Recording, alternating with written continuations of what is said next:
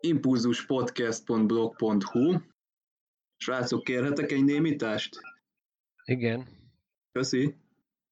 impulzus podcast pont blog pont hu.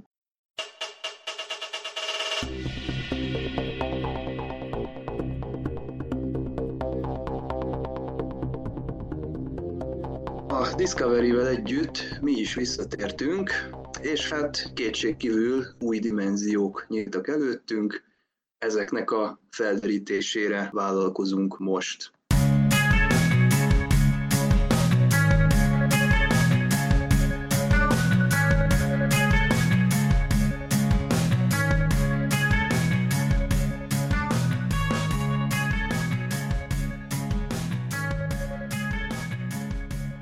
A Discovery-vel együtt az Impulzus is új világokat ostromol, ugyanis új oldalt kaptunk, ez az impulzus podcast pont blog pont hu, ahol összegyűjtve megtalálhatjátok az összes eddigi adásunkat, és az új műsorok is ide fognak kikerülni természetesen. Az egyes adásokat beágyazott lejátszón helyben is meghallgathatjátok, illetve le is tölthetitek őket. Az Apple tulajdonosoknak pedig külön jó hír, hogy az iTunes-on is feliratkozhatnak most már műsorunkra. Aki eddig a YouTube-on követte volna a beszélgetéseinket, az ezután is megteheti, ugyanis egy YouTube link ugyanúgy rendelkezésre fog állni azok számára, akik itt kívánják majd követni az adásokat a továbbiakban. Mielőtt rátérnénk az e heti epizódra, és ha esetleg van olyan ember, aki még nem látta volna az aktuális epizódot, az azt javaslom, hogy nézze meg, mielőtt elkezdünk róla beszélgetni, mert spoilerek fognak elhangzani. És mielőtt ezt megteszi, javaslom az űrszekereken megjelent összefoglaló cikkünket, ami nagy segítség lehet abban, hogy az eddig történt eseményeket átláthatóan összegezze számunkra. Bevallom, hogy nekem sokat segített Dave cikke, mielőtt elkezdtem nézni a tizedik Discovery részt. Hamar képbe jöttem azzal, hogy mik voltak a főbb történeti szálak, és hogy hol tartunk most. A tizedik rész az Jonathan Frakes úgy fogalmazott, hogy ez lesz az első évad legjobb epizódja. Hát röviden, tömören egyet kell vele értenem, amellett, hogy azért rendkívül haragszom is Jonathan Frakesre, mégpedig abban az okból kifolyólag, hogy nem tartom jó ötletnek, hogy elszpoilerezte nekünk már a nyár közepén, vagy a nyár végén, hogy lesz egy tüköruniverzumos rész. Itt ugyanis már félig meddig ugye fel voltunk erre készülve. Ettől függetlenül számomra tartogatott nagy meglepetéseket ez a rész, de sokkal nagyobbat tudott volna ütni, hogyha nem lettünk volna vele tisztában előre, hogy ez a tüköruniverzumban fog játszódni. Bár sejtéseink azért voltak, de most az epizódnak a közvetlen kikerülése előtt szerintem a készítők jól megoldották azt, hogy nem mutattak olyan részleteket, amik tényleg arra utaltak volna, hogy itt a tüköruniverzumról lesz majd szó. Ezt jól csinálták, és tényleg, hogyha nem lett volna ez a spoiler nyáron, akkor, akkor szerintem ez az egész nagyobbat tudott volna szólni. Vannak persze kisebb problémáim az epizóddal, de az összképet tekintve ezek elhalványulnak a, a a mögött, az élmény mögött, ami bennem maradt. A részleteket azt pedig inkább kifejteném akkor, amikor az aktuális résznek azokra a pontjaira érünk, aminél ezek a megfigyeléseim vannak, viszont mindenképpen kíváncsi lennék a ti hozzászólásotokra, illetve a rövid összefoglalótokra, azzal kapcsolatban, hogy milyen élmény volt megtekinteni ezt a részt. A meglepetés eleje félig meddig elveszett, de azért, mert tényleg itt gondolk, tényleg mindenki azon gondolkozott, én is, hogy most itt tényleg, itt, tényleg egy tipikus tükröző univerzumot kapunk, most így a ö, újévi meglepetésként, vagy pedig valami teljesen szokatlan. De végül is, mint kiderült, tulajdonképpen kaptunk egy klasszikus tükör univerzumot a Star Trekből, de azért van egy kis csavar benne, hogy itt egyszerre több minden is azért. Tényleg itt megkaptuk megint a Terran birodalmat, és azt mondom, hogy megint egy kicsit, most megint egy plusz információt is kaptunk belőle, hogy tudtuk, hogy hogy néz ki, mint néz ki, hogy milyen, mik az, amik mozgatják, de most megint a huszonegyedik századra transformálva, úgymond, megint itt újdonságokat is megtudtunk, és, megtudtuk, és természetesen egy megint egy pár összeesküvés elmélet, amit egyébként láthattunk így az interneten, azok megint, megint megdőltek. Egy jó epizódot kaptunk, amit azért látszik, hogy tényleg mindenki tényleg precízen mindent megcsináltak, nem voltak ilyen, azt mondom, amiben tényleg úgy bele lehetne kötni, akár rendezés, akár a történetbe, akár, akár a kivitelezésbe. Itt most egyébként nem tudunk belekötni még semmibe. Vagy legalább csak nagyon minimálisakba, dolgokba. Csabával és Attilával is egyetértek, és Jonathan Frakes-el is, aki azt mondta, hogy az évad legjobb epizódját kapjuk, pedig egyáltalán nem lehetett könnyű dolga. Nagyok a nézői elvárások a sorozattal kapcsolatban, és hát a felfokozott elvárásoknak felel meg, egyfajta fan-service szolgáltat ez az epizód. Egy kicsit nekem hasonlított a, a Maddos, illetőleg a, az időhurkos részhez, amikor egy nagyon jól ismert és a nézők által kedvelt elemet hozunk elő a Star Trekből, és azt újra feldolgozzuk, de már új elemekkel bővítve, és a huszonegyedik századi nézőknek tálalva. Én itt ugyanezt láttam, és nem is sajnáltam, hogy végül is csak a tüköruniverzumban kötöttünk ki, bár nekem is jobban esett volna, ha nem tudom ezt előre, és ott az első öt-tíz percben a legénységgel együtt jövök rá, hogy voltak éppen hol is vagyunk, hiszen a néző ezt szereti a Star Trekben, amikor a kapitánnyal és a, a tisztekkel együtt vakarja a fejét, hogy egy ismeretlen térségben landoltunk, vannak eltérő dolgok, és találjuk ki, hogy hol vagyunk. Tehát nagyon izgalmas lett volna ezt mindenféle előztes ismeret nélkül megtudni. Ennek ellenére az epizód nagyon nagyot ütött. Izgalomban, feszültségben, drámában, de szórakoztatóan ebben is gazdag volt. Megvoltak azok a nagyon-nagyon váratlan elemek, amikkel nagyon jól bántak az írók is, és a rendező előtt, Frakes előtt megint csak meghajolhatunk, mert kiváló munkát végzett. Ezt tudjuk, hogy itt is, ahogy a korábbi Star Trek epizódoknál, vagy éppen a mozifilmeknél nagyon jól együtt tudott dolgozni a, a stábbal, nagyon jól tudta instruálni őket. Még külön tanácsot is kértek tőle, és egyáltalán tehát Frakes ugye harminc év elteltével még mindig a Star Trek franchise-ban van. És ezt valahogy jó tudni, vagy jó érezni, hogy olyas valaki állt most itt a kormányrúd mögött, aki, aki ezerkilencszáznyolcvanhétben is ott volt már színészként, vagy a nagy mozifilmekben ott volt ugye a nyolc-kilences filmek rendezőjeként, és nagyon jó tudni ezt, hogy igenis, hogy az ő személyében ott lesz valaki, meg persze többen is vannak, tehát producerek, írók közül is, akik azt a Star Trek hagyományt végig tovább, de adaptálják a mai sorosztos elvárásokra.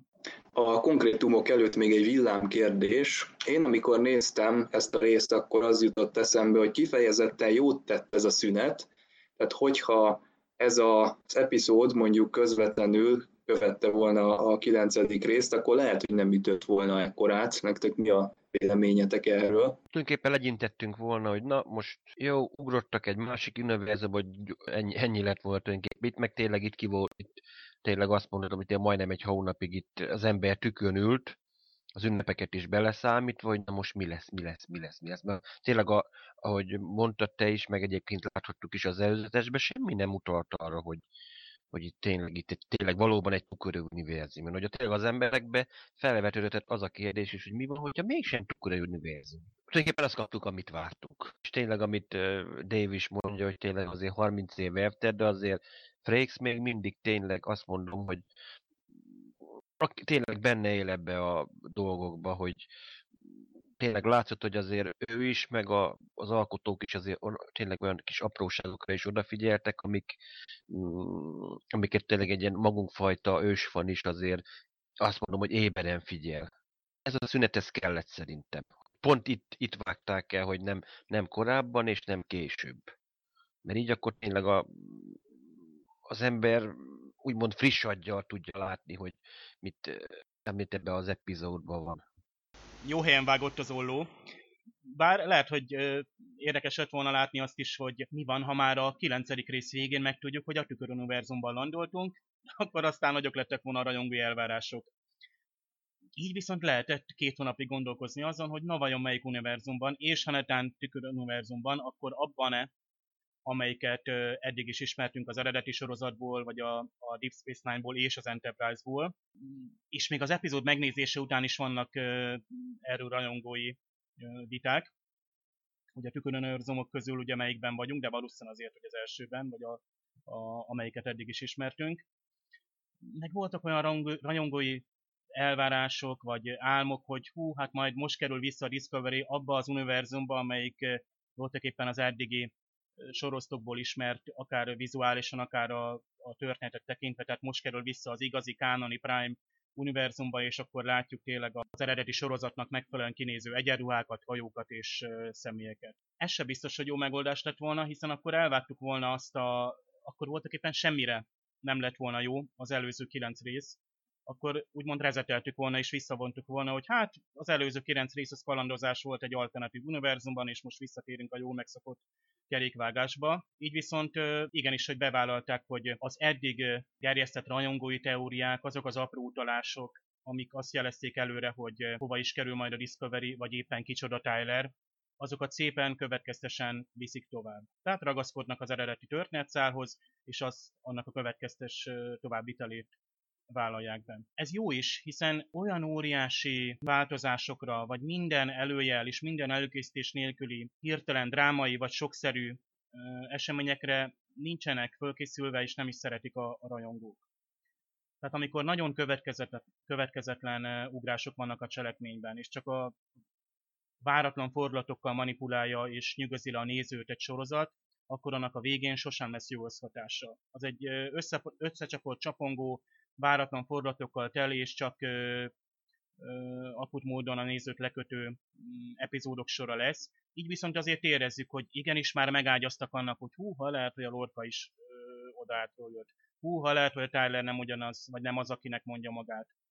Vagy lehet, ö, hogy most a, a tüköruniverzumban landoltunk. Tehát ezek, ezek, vagy ott van Piró Tilly, mint kapitány említés, és ezek ugye szépen megágyaztak fokozatosan, és ö, így a rajongói teóriákat is szépen előkészítették, és nem teljesen váratlanul írt minket, és így mondhatjuk azt, hogy logikusan igenis, hogy átgondolták az alkotók, és nem, mint egy szappan-operánál, hogy az epizód végén kitaláljuk, hogy ó, majd a következő részben ezt fogjuk megjátszani.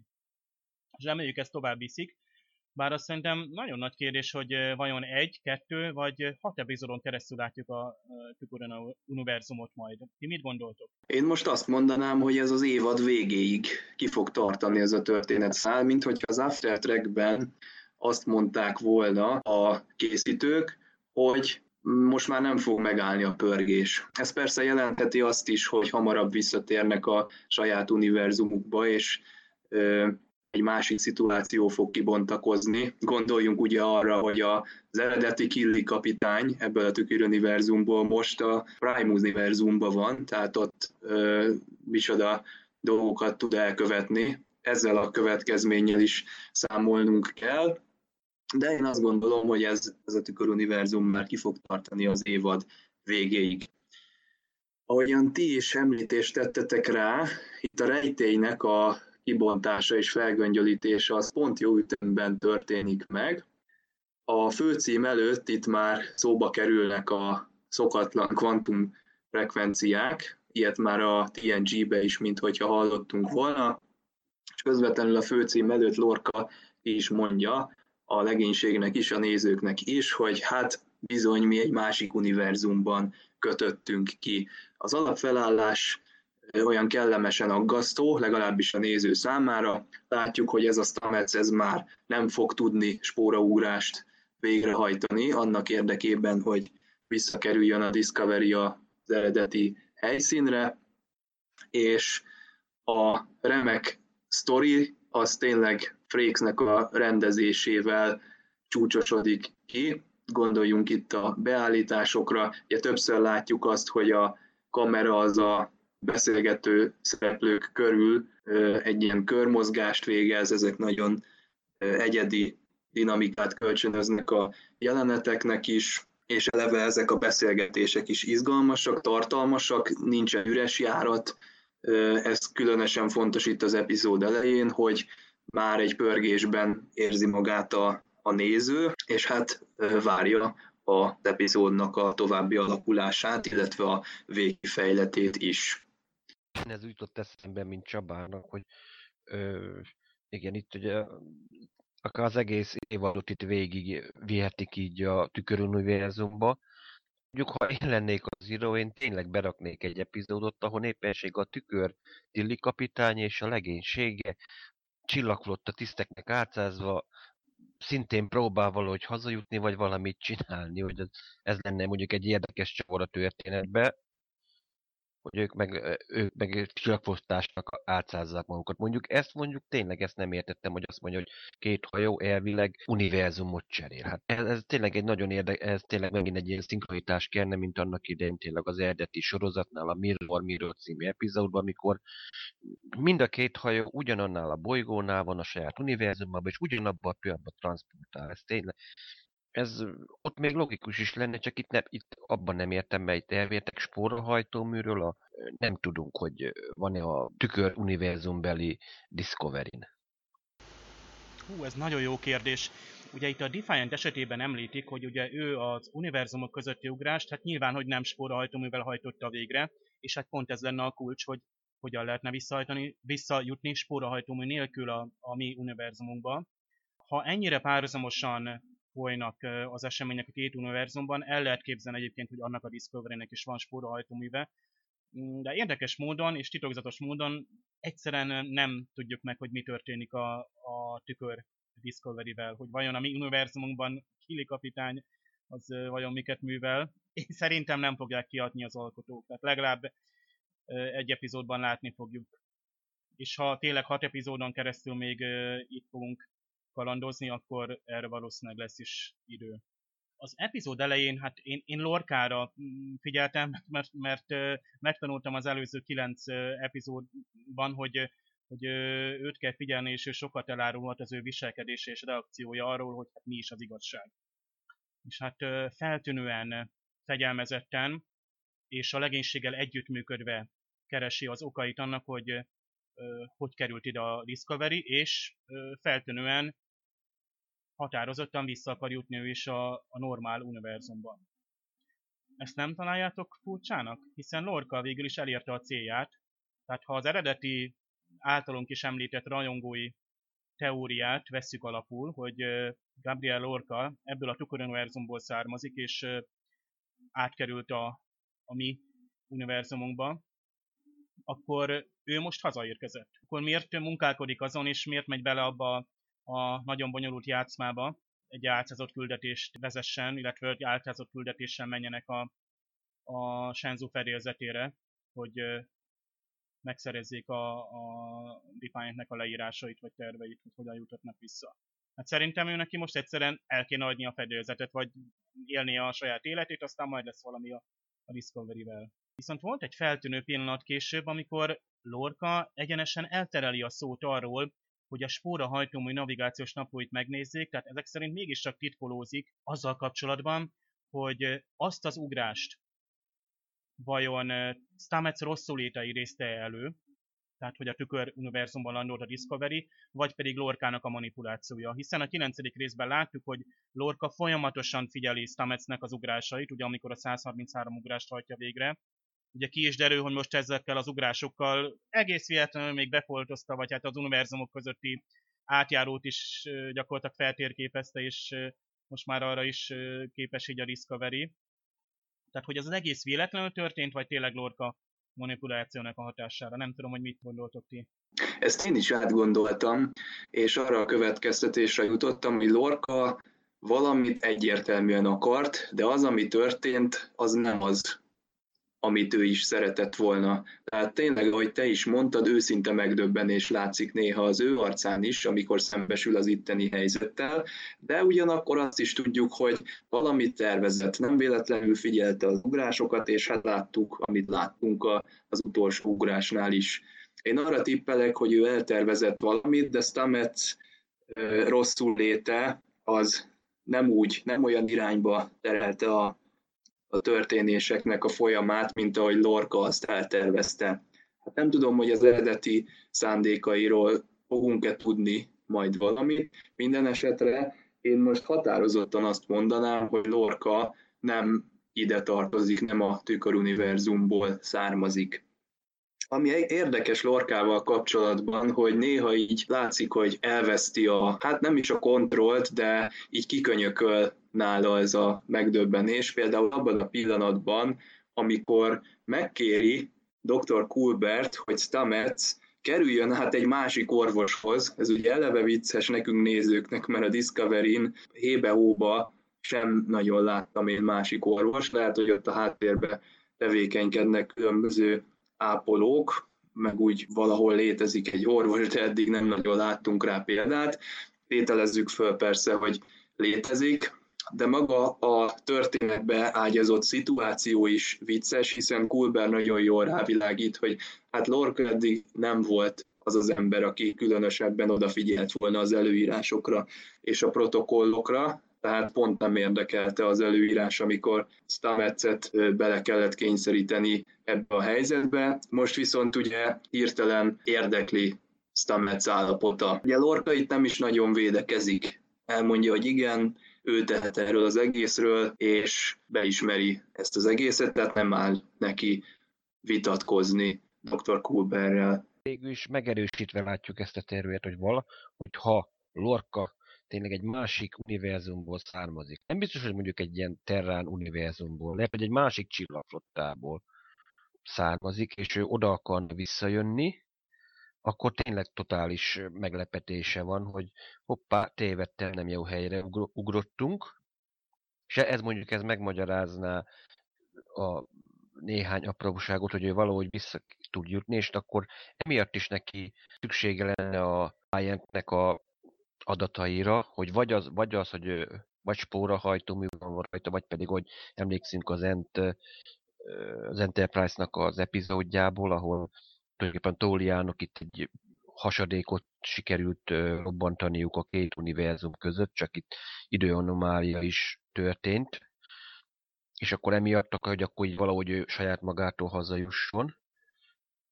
Vagy pedig még azt is el tudom képzelni, hogy valamit amit esetleg nem láttunk, hogy esetleg Stametszel valamit még pluszban még beszélgettek. Mert akár azt is el tudom képzelni, hogy valahol bevillantanak egy epizódot, ahol látszik, hogy korábban Stamets és Lorca valamiről még beszélt valamit az ugrásokkal kapcsolatban. Pár, nem csak akkor az egyszer beszéltek a párhuzamos univerzumokról, mint az előző epizódban láthattuk, hogy még valami titok van, hogyha ha tényleg Culbert itt úgymond személyes érdekeltség címén megpróbálja távol tartani a Stametstől. A Lorca végig manipulálja az embereket, és még mindig azt veszük észre, hogy akárhova lép, ő határozott tervvel kezdeményez egy párbeszédet. Tehát itt a doktor Culberrel folytott párbeszédben tőle szokatlan módon ő be is vallja, hogy ő a felelős Stametsnek a, az állapotáért, és Lorcát eddig nem úgy ismertük, mint egy, egy bűnbánó és megalázkodó embertípust. Manipulálni szeretné Culbert, tehát voltak éppen a megbocsátását szeretné, ugyanakkor utána rögtön hát kibújik a szög a zsákból, hogy elveszi tőle Stametsnek az ápolását, ami, amit én abszurdnak tartok, főleg azért, mert ahogy Csaba, te is mondtad most, hogy nem látunk másik orvost, a háttérben időnként látunk egy nővért, aztán ő is eltűnik, sajnos pont rosszkor, amikor ugye bejön Tyler, de nem tudjuk például ki a főorvos. Tehát azt tudjuk, hogy nem doktor Culbert a főorvos. Tehát meg sem említik például, hogy kire bíznák a, az ápolást. Tehát ezt egy picit gyengén felépítettnek gondolom. Ugyanakkor érzem a logikát, hogy Lorca nagyon fél attól, hogy Stamets és Culbert együtt összerakják azt a történetet, amit Lorca csak manipulatívan közölt a Stamets hadnaggyal, neveztesen, hogy a felfedezésnek a jelentősége, hogy akár most már univerzumok között is utazhatunk, és teljesen új repülési módot találtunk ki, és fedeztünk fel. Hát ezzel egy tudóst nagyszerűen tud motiválni. de akkor számunkra is meglepetésként a kilencedik részben Stamets visszautasítja és megmondja, hogy ez az utolsó ugrás. Tehát Lorcának is az utolsó esély volt, hogy azzal, azt az utolsó ugrást kellett manipulálnia, és e, ilyen módon a Culbertnek is igaza lehet, hogy pont ezt akarta talán Lorca. Tehát ez a katatón állapot, e, amiben most a Stamets van, ez a Lorcának kiváló, mert e, így e, nem kerülhet sor például további ugrásra. Már az tényleg kérdés, hogy a Lorca valójában is ide akarta jutni. Tehát tényleg ebből az univerzumból származik-e, egyáltalán tükör univerzumból származik-e. Ő a háttérben konkrét tervekkel manipulálja az embereket, és nagyon érdekes, hogy belement ebbe a játszmába, ami, amivel gyakorlatilag ő egy egyszerű fogolyként kiszolgáltatja magát a Shenzhou legénységének, amivel nagyon nagy veszélyeket vállal fel. Tehát ezért számomra ez nagyon nagy kérdés, hogy, hogyha az összes többi helyzetben ő ennyire konkrétan uralja a szituációkat, és megvezeti az embereket, akkor hogy engedheti át magát egy olyan tervbe, ami ennyire esendő, és már is az epizód végén ugye a, a kínzókamrában találja magát. Amikor Tyler ott, ott gubbaszt éppenséggel az asztal fölött, a hangos beszélés, akkor mondja, hogy a... Menjen elmarad valami fekete riadó gyakorlat, vagy nem is tudom. Tényleg annyira vártuk, hogy na mindig, hogy na most akkor kik ezek a fekete jelvényesek. Ott közben meg sehol semmi, hogy azok nem mentek még ilyen kommandós dologra se semmi. A fekete jelvény az nem azt jelenti, hogy a Stametsnek a beosztottjai a óra ja, de, és az elmarad, mert Stamets ugye rosszul van, tehát szerintem aha. Ott a napi rutinban... Levették a fekete jelvényt. Igen, igen, igen. Hát gondoljatok bele, figyeltek mi, az egész, a néző az egy isten.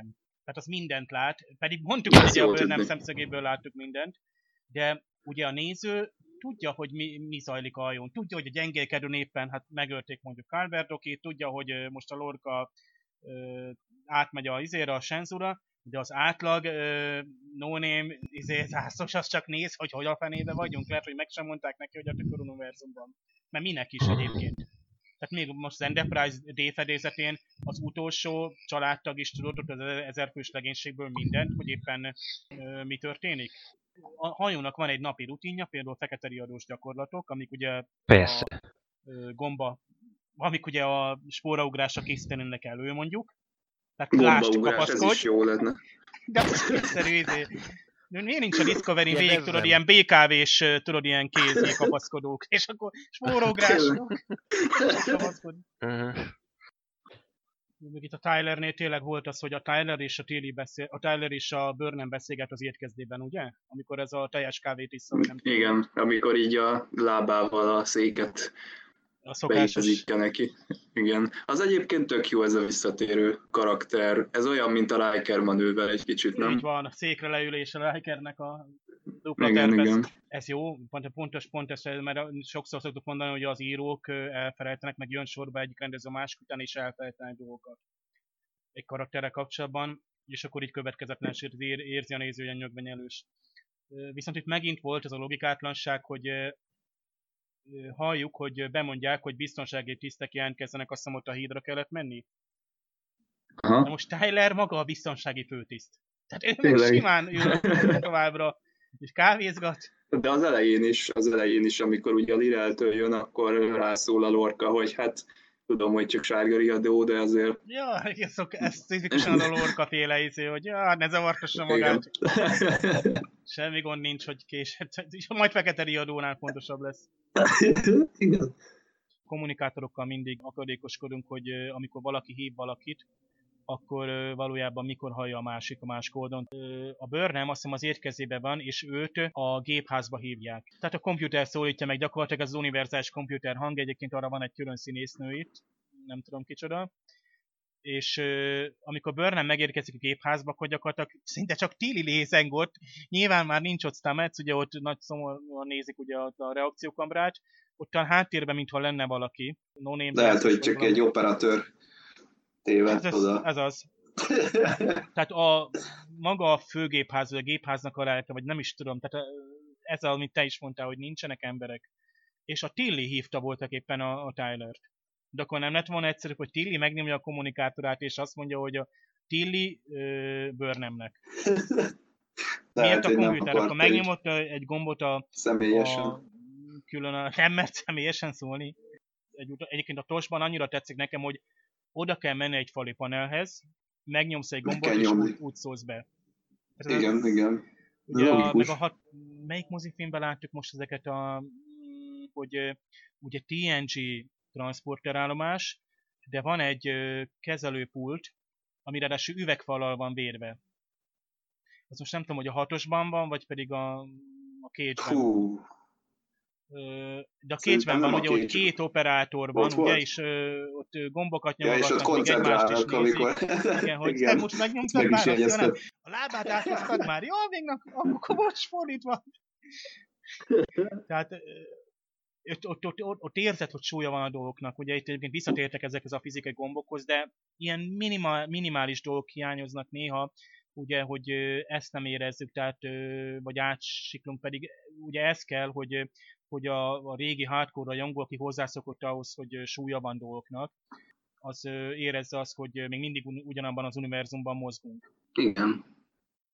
Visszatérve a gyengélkedőre, különösen nagy a kontraszt, annak függvényében, hogy nemrég ugye kibeszéltük a The Cage, illetve a The Mantrap című eredeti sorozat epizódokat, és rendre megállapítottuk, hogy zsúfolásig tele vannak a folyosók, jönnek-mennek a karbantartók, civilruhás embereket is látunk. Tehát az a benyomása keletkezik a nézőnek, hogy ez egy élő, lélegző hajó. Ezzel szemben igenis ki kell mondanunk újra és újra, meg kell fogalmaznunk ezt a kritikát a Discovery-vel szemben, hogy egyszerűen nem látjuk azt a hátteret, ami alapján elhinnénk, hogy ez a világ, ez ténylegesen él. Ugye nem véletlen, hogy amikor a Lorca előjön ezzel, hogy átadja egy másik orvosnak Stametset, akkor a néző az, az röhögésben tör ki, hiszen látja, hogy üresek a díszletek, és erről nem is Jonathan Frakes tehet, hanem egyszerűen általánosan ez jellemző a Discovery-re, hogy néha igenis színfalakat látunk. Az egyébként önmagában nem lenne baj, hogy nem doktor Culbert a főorvos. Gondoljunk a Battlestar Galacticára, ahol doktor Cuttle-t hosszú részeken keresztül nem látjuk, de ha mégis a gyengélkedőre téved egy-egy szereplő, azért látjuk, hogy az egy élő hely. Tehát ott jönnek-mennek az ápolók, tele van adott esetben a, a kórház, az ágyak zsúfolásig tömve vannak. Hát itt is elő, elvileg az előző részben egy csata zajlott le, és teljesen pang a gyengélkedő, csak a Stamets fekszik ott egyedül elszigetelve. Ezzel szemben a Battlestar Galacticában jó megoldás az, hogy nem látjuk mindig doktor Cuttle-t, de mégiscsak elhisszük, hogy, hogy egy valóságos terepet látunk, és nem csak színfalakat. Egyébként szegény doktor Cuttle alakítója, Danny Rhodes most januárban hunyt el. No, de a kritikai észrevételen túlmenve, azt viszont kifejezetten előnyként könyvelem el, illetve jó benyomást keltett bennem a mostani résszel kapcsolatban, hogy Tyler történet szála az végre tart valahova, konkrétan ugye itt lehult a lepel, megtörtént az, amire mindenki számított. Én ennek nagyon örülök, hogy ezt nem húzták tovább, és hogy a készítők rátértek erre a dologra, emellett is azért persze maradnak még itt rejtélyek, de nagyon jó iránynak tartom, hogy ez a továbbiakban nem húzódott el. Hát igen, én amikor ezt láttam, tényleg ezt a, amikor tényleg bemegy uh, Tyler L'Rellhez, tényleg azt mondom, hogy ilyen félőrült állapotban, és akkor az elkezd neki beszélni, és akkor hirtelen klingonul, és tényleg a Voqnak a hangján beszél, hát mondjuk egy, egyik másik elméletemet nekem is megdöntötte.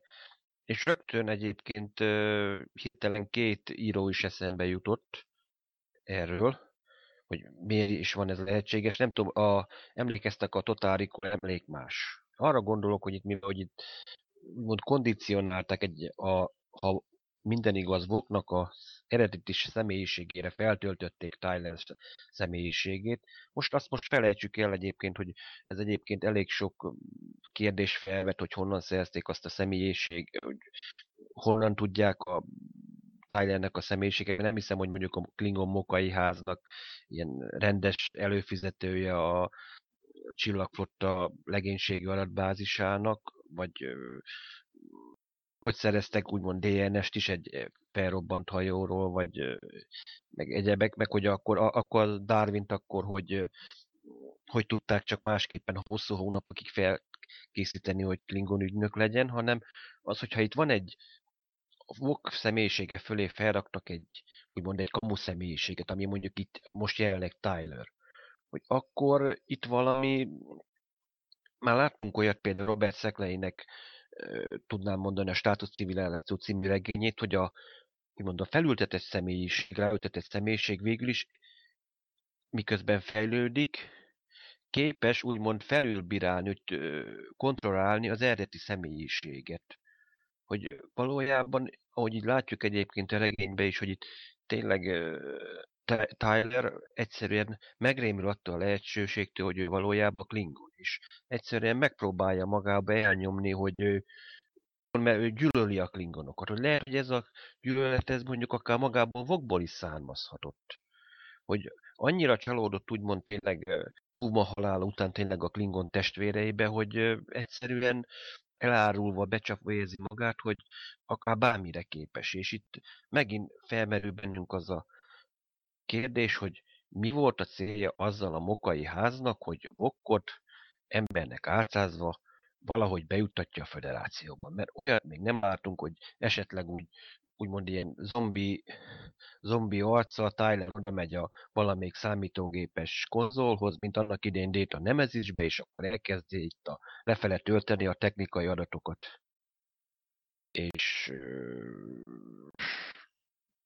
de ilyeneket nem látunk, hogy na most akkor ő itt most nekiállna zombizni, és akkor próbál itt lopkodni adatokat, semmi, hanem ő tényleg teljesen úgy viselkedik, mint hogy egy, tényleg egy posztraumás hadifogoly lenne. Itt, itt egyelőre még ezt a tervet, ezt nem értjük. Az, hogy most már itt tényleg gyaníthatjuk, hogy itt valószínűleg itt igen komoly koz, ö, sebészeti beavatkozással emberré maszkírozták. Mondjuk ezt a dé en est még mindig nem értem, hogy azt hogy tudták elrejteni úgymond a Csillagflotta orvosai elől. Mert hát itt azt mondja egyébként doktor Culbert is, hogy megvizsgálták komolyan, hogy nincsen valami agymódosítás, de ez még egyenlőre így, itt még mindig nincs, nincs erre válasz, hogy ez itt elég, elég komoly lenne itt tényleg egy genetikai szempontból is, akkor az azt jelenti, hogy a Mokai az valami olyasmit tud, amit egyébként nem csak, hogy a Föderációban nem ismer, de még a Klingonok, Klingon többi házban nem ismernek. Sőt, azt mondhatom, hogy a pillanatnyilag az egész alfa kvadrásban nem található. Hogy most hova fog Tyler Voq, hogy most kinek az oldalára fog állni, mert itt tényleg azt látszik, hogy itt Burnhamhez viszont nem is lojális, de inkább azt mondom, hogy vonzódik hozzá, és emiatt eléggé problémája neki az a L'Rell-lel való kapcsolat, hogy nem tudja, hogy most mit gondoljon, mert teljesen megrőm attól a lehetőségtől az a fedő személyiség, hogy ő valójában Klingon. Én nagyon sok mindent megbocsájtottam most így a, a, az íróknak, tehát amit én itt néha időnként szappanopera-szerű forgatoknak mondtam, hogy hát van valaki egy beépített ügynök, aki nem az, aki valójában is már van egy csomó utalás arra, hogy ő valójában nem is ember. Nagyon ügyesen vezetik ezt a történetszálat. Immáron azért nyolc epizóda, ha nem is egészen nyolc, hiszen ő a harmadik vagy negyedik részben jelent meg, tehát lényeg az, hogy már több epizód óta ismerjük Tylert. Ő is elkezdte kialakítani a kapcsolatait a, a legénységgel, és látjuk rajta, hogy milyen félelemmel szembesül azzal, hogy talán ő nem egészen az, akinek önmagát is hiszi. Tehát ez az első látásra poszttraumatikus stressz szindrómának megjelenő tünet együttes, amikor ezek a szörnyű hallucinációk vannak, vagy rémképek, amikor mindenféle eljárásokat, operációkat idéz fel magában, és a doktort is felkeresi emiatt. Hát gondoljatok bele, egy, ha én egy fedett ügynök lennék, aki tudatában vagyok annak, hogy van egy küldetésem, csak éppen fölvettem egy maszkot, vagy esetleg sebészetileg is átalakítottam, akkor eszem ágába se lenne az orvos környékére menni, hogy nehogy Isten még egy mélyebb vizsgálatot végezzen, és rájöjjön, hogy én valójában ki vagyok. Hát Tyler nem tudja, hogy kicsoda. A, a L'Rellnek az imája, vagy az a rituálja, amit ott végez a, a fogdában, az próbálna elindítani, aktiválni az alvó ügynököt benne, de úgy tűnik, hogy az sem sikerült. Tehát úgy tűnik, hogy az a stressz sokkal jobban megviselte Voqot, vagy Tylert, vagy az átalakított Voqot, vagy azt a személyiséget, ami ő belőle lett, mint ahogy L'Rell is gondolta. Tehát most már nem tudja őt mondjuk távirányítani.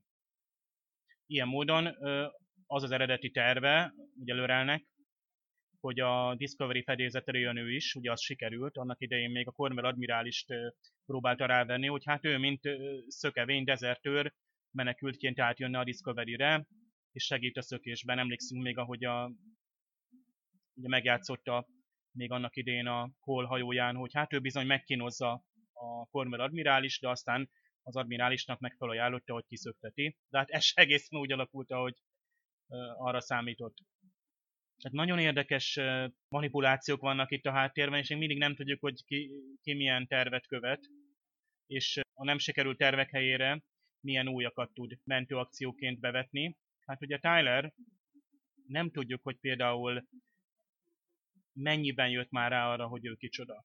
Például nagy segítség lett volna egyébként doktor Culbert, aki teljesen pozitívan állt hozzá, és teljesen jóhiszeműen, hiszen kettesben volt vele a gyengélkedő, amikor közli vele, hogy hát ő talán nem egészen az, aki. Szóval, ha tényleg a kicsit tovább gondolta volna ő is, hogy itt talán itt egy, egy elfolytott személyiségről, vagy egy alvó ügynökről, esetleg erőszakos célokkal, akkor lehet, hogy esetleg egy fegyveres őrséget rendel oda, és akkor teszi fel ezeket a kérdéseket, vagy végzi el a következő mélyebb vizsgálatot.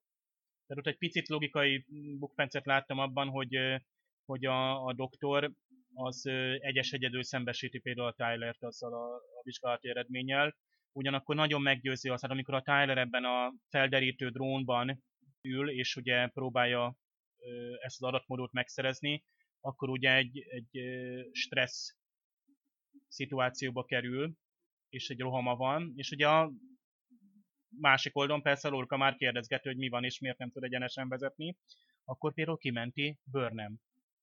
Tehát itt is egy, egy, egy felépített kapcsolat segíti őt abban, hogy tehát ő neki van egy olyan szövetséges a hajón, akinek például elvileg mindent elmondhat, hiszen a Burnhamnek azt is elmondta, hogy a, a L'Rell megkínozta. Tehát őszintén mesél neki a, a rémálmairól. Van benne egy őszinte félelem, tehát nem tudja, hogy mi történt vele, és amit a Doki is mond, hogy milyen eljárásokat hátborzongató hallgatni, ott ugye csontjait távolították át, szerveit, ne feledjük, hogy a klingonoknak több szerve van, van féle biztonsági tartalék némelyik szervükből, teljesen más testfelépítéssel rendelkeznek belül. El sem tudom kézni, hogy a mokály asszonyok mit műveltek a Voqkal, vagy a, a Tylerrel. Egyáltalán létezett egy Tyler? Tehát, a, tehát itt voltak éppen mi történt? Ki, kit alakították át, és hogy történt az a transformáció, amiben megkaptuk azt a Tylert, aki most a fedélzeten van? Ja, gyengélkedőn említetted, Dave, hogy furcsa az, hogy doktor Culbert csak egyedül számol be Tylernek erről a problémáról, és mondjuk nem tesznek ezzel kapcsolatban biztonsági óvintézkedéseket. Hát ennek sajnos meg is lesz az eredménye, és egy semmiből jövő meglepetés jelenetbe csúcsosodik ez ki, mégpedig abban, hogy Tyler egy szempillantás alatt elteszi lábaról doktor Culbert. Én amikor még nem láttam az epizódot, csak a review-knak a fejlécét olvastam el, akkor már tudtam, hogy lesz egy meglepetés jelenet a filmben, de ilyen drasztikus dologra azért nem számítottam. És megmondom őszintén, hogy kicsit félek is a Discovery készítőinek a meglepetéseitől. Gondoljunk csak arra a kínos, káromkodós jelenetre. Nekem azóta, hogyha valamilyen meglepetést harangoznak be, akkor kicsit az az érzésem, mint ezekbe a régi karikatúra képregényekbe, amikor ez a kabátját széttáró ilyen pervers bácsi sétálgat az utcán, körülbelül ilyen meglepetésekre vagyok sajnos felkészülve, és már az sem vigasztal meg sokszor, hogy ezeknek a meglepetéseknek egy része kifejezetten jól sikerül, mert lehet, hogy felbátorodnak a készítők, és ez rossz meglepetésekhez is fog vezetni. Minden esetre ez egy érdekes fordulópont volt. Mit gondoltok erről? Tényleg ezen vitatkoztunk, amikor volt egy a Kábernek az egyenruháját, a Puerto Ricaui hurikán túlélőinek a megsegítésére elárverezték. Mondjuk ezt tényleg nem értettük eleinte, hogy ez most akkor van tartalék egyenruha, vagy nem. Hát az, hogy igen, hogy Culbertnek, igen, Tyler, Voq gyakorlatilag szinte öntudatlanul cselekedett itt ebbe a pillanatba. Na de igen, most akkor Stamets erre hogy fog reagálni? Ez nekem a következő gondolatom itt rögtön. Akkor is rögtön már az volt, akkor láttam magát ezt a jelenetet. Stamets itt szinte előre látta az egészet. Hogy mivel ő azért részben az időn kívül is van, itt ennek a micélium injekciónak köznak köszönhetően. De tényleg egyébként, hogy ahogy Csaba is mondta, hogy a gyengélkedő üres. Se egy nővér, se egy ápoló. Jó, még, még speciál, még beteg se nagyon van. Most akkor hiába azt mondjuk, hogy na, hogy százötven fős a legénység, de mégis mégis valamiértnek azért valakinek azért oda kéne mennie, mondjuk valamelyik, valaki mondjuk beüti a lábujját, vagy egy elkap valami egzotikus náthát, vagy valami, vagy egy allergiás problémával mondjuk megyen valami gyógyszert ír ki, vagy éppen a kapitánynak kell vinni a szokásos gyógyszereit, bármi. Ez tényleg egy, most Culbert most, hogy ennyire naiv volt, hogy tényleg itt csak így félrevonja Tylert, hogy hoppá, hát itt bizony itt egy kicsit magával valami kis plastikai műtétet végeztek. Épp csak ahogy rám kérdez, hogy nem volt maga előző er té-ben mondjuk Lingó, mondjuk két hónap ezelőtt. Ez tényleg hát azért egy csillagflottán azért ennyire nem lehetnek naívak az emberek. Ez, nekem ez olyan kurtán furcsán jött le az egész. Szerintem lehet, hogy nektek is. Sokszerű, váratlan fordulat, amit többször megjátszottak már a Discovery készítői, hát az írói, és Csabával együtt egy kicsit haragszom is, hogy ezeket a fordulatokat hozzák be, amiket voltak éppen nem kellene szükségszerűen. Persze majd az összes epizód megnézése után ez ki fog derülni. Ezek a váratlan gyilkosságok, ezek szerintem mind-mind a mai sorosztös trendeknek, a Trónok harca, tehát próbálja megfeleltetni a, a Discovery-t. És egy, egy igaz, hogy akciódús, de relatív azért a Star Trek hagyományokhoz azért mégiscsak hűen egy kimértebb folyású sorozatban ezt egyszerűen nem nagyon szeretném elképzelni. Tehát hosszú távon nézve így gyakorlatilag néhány epizódonként elveszítünk egy olyan szereplőt, ráadásul most már egyre inkább ismerjük a, a karaktereket, habár doktor Culbert, doktor Culbert még mindig indokolatlanul keveset szerepel. Az ő kapcsolatukat előre beharangozták, jelezve, hogy szimbolikus, hogy a mai világra nézve is egy, egy üzenet, hogy a, a huszonharmadik században egyáltalán teljesen hétköznapi és természetes, hogy két tisztnek kapcsolata van, két férfinek kapcsolata van egy, egy hajó fedélzetén.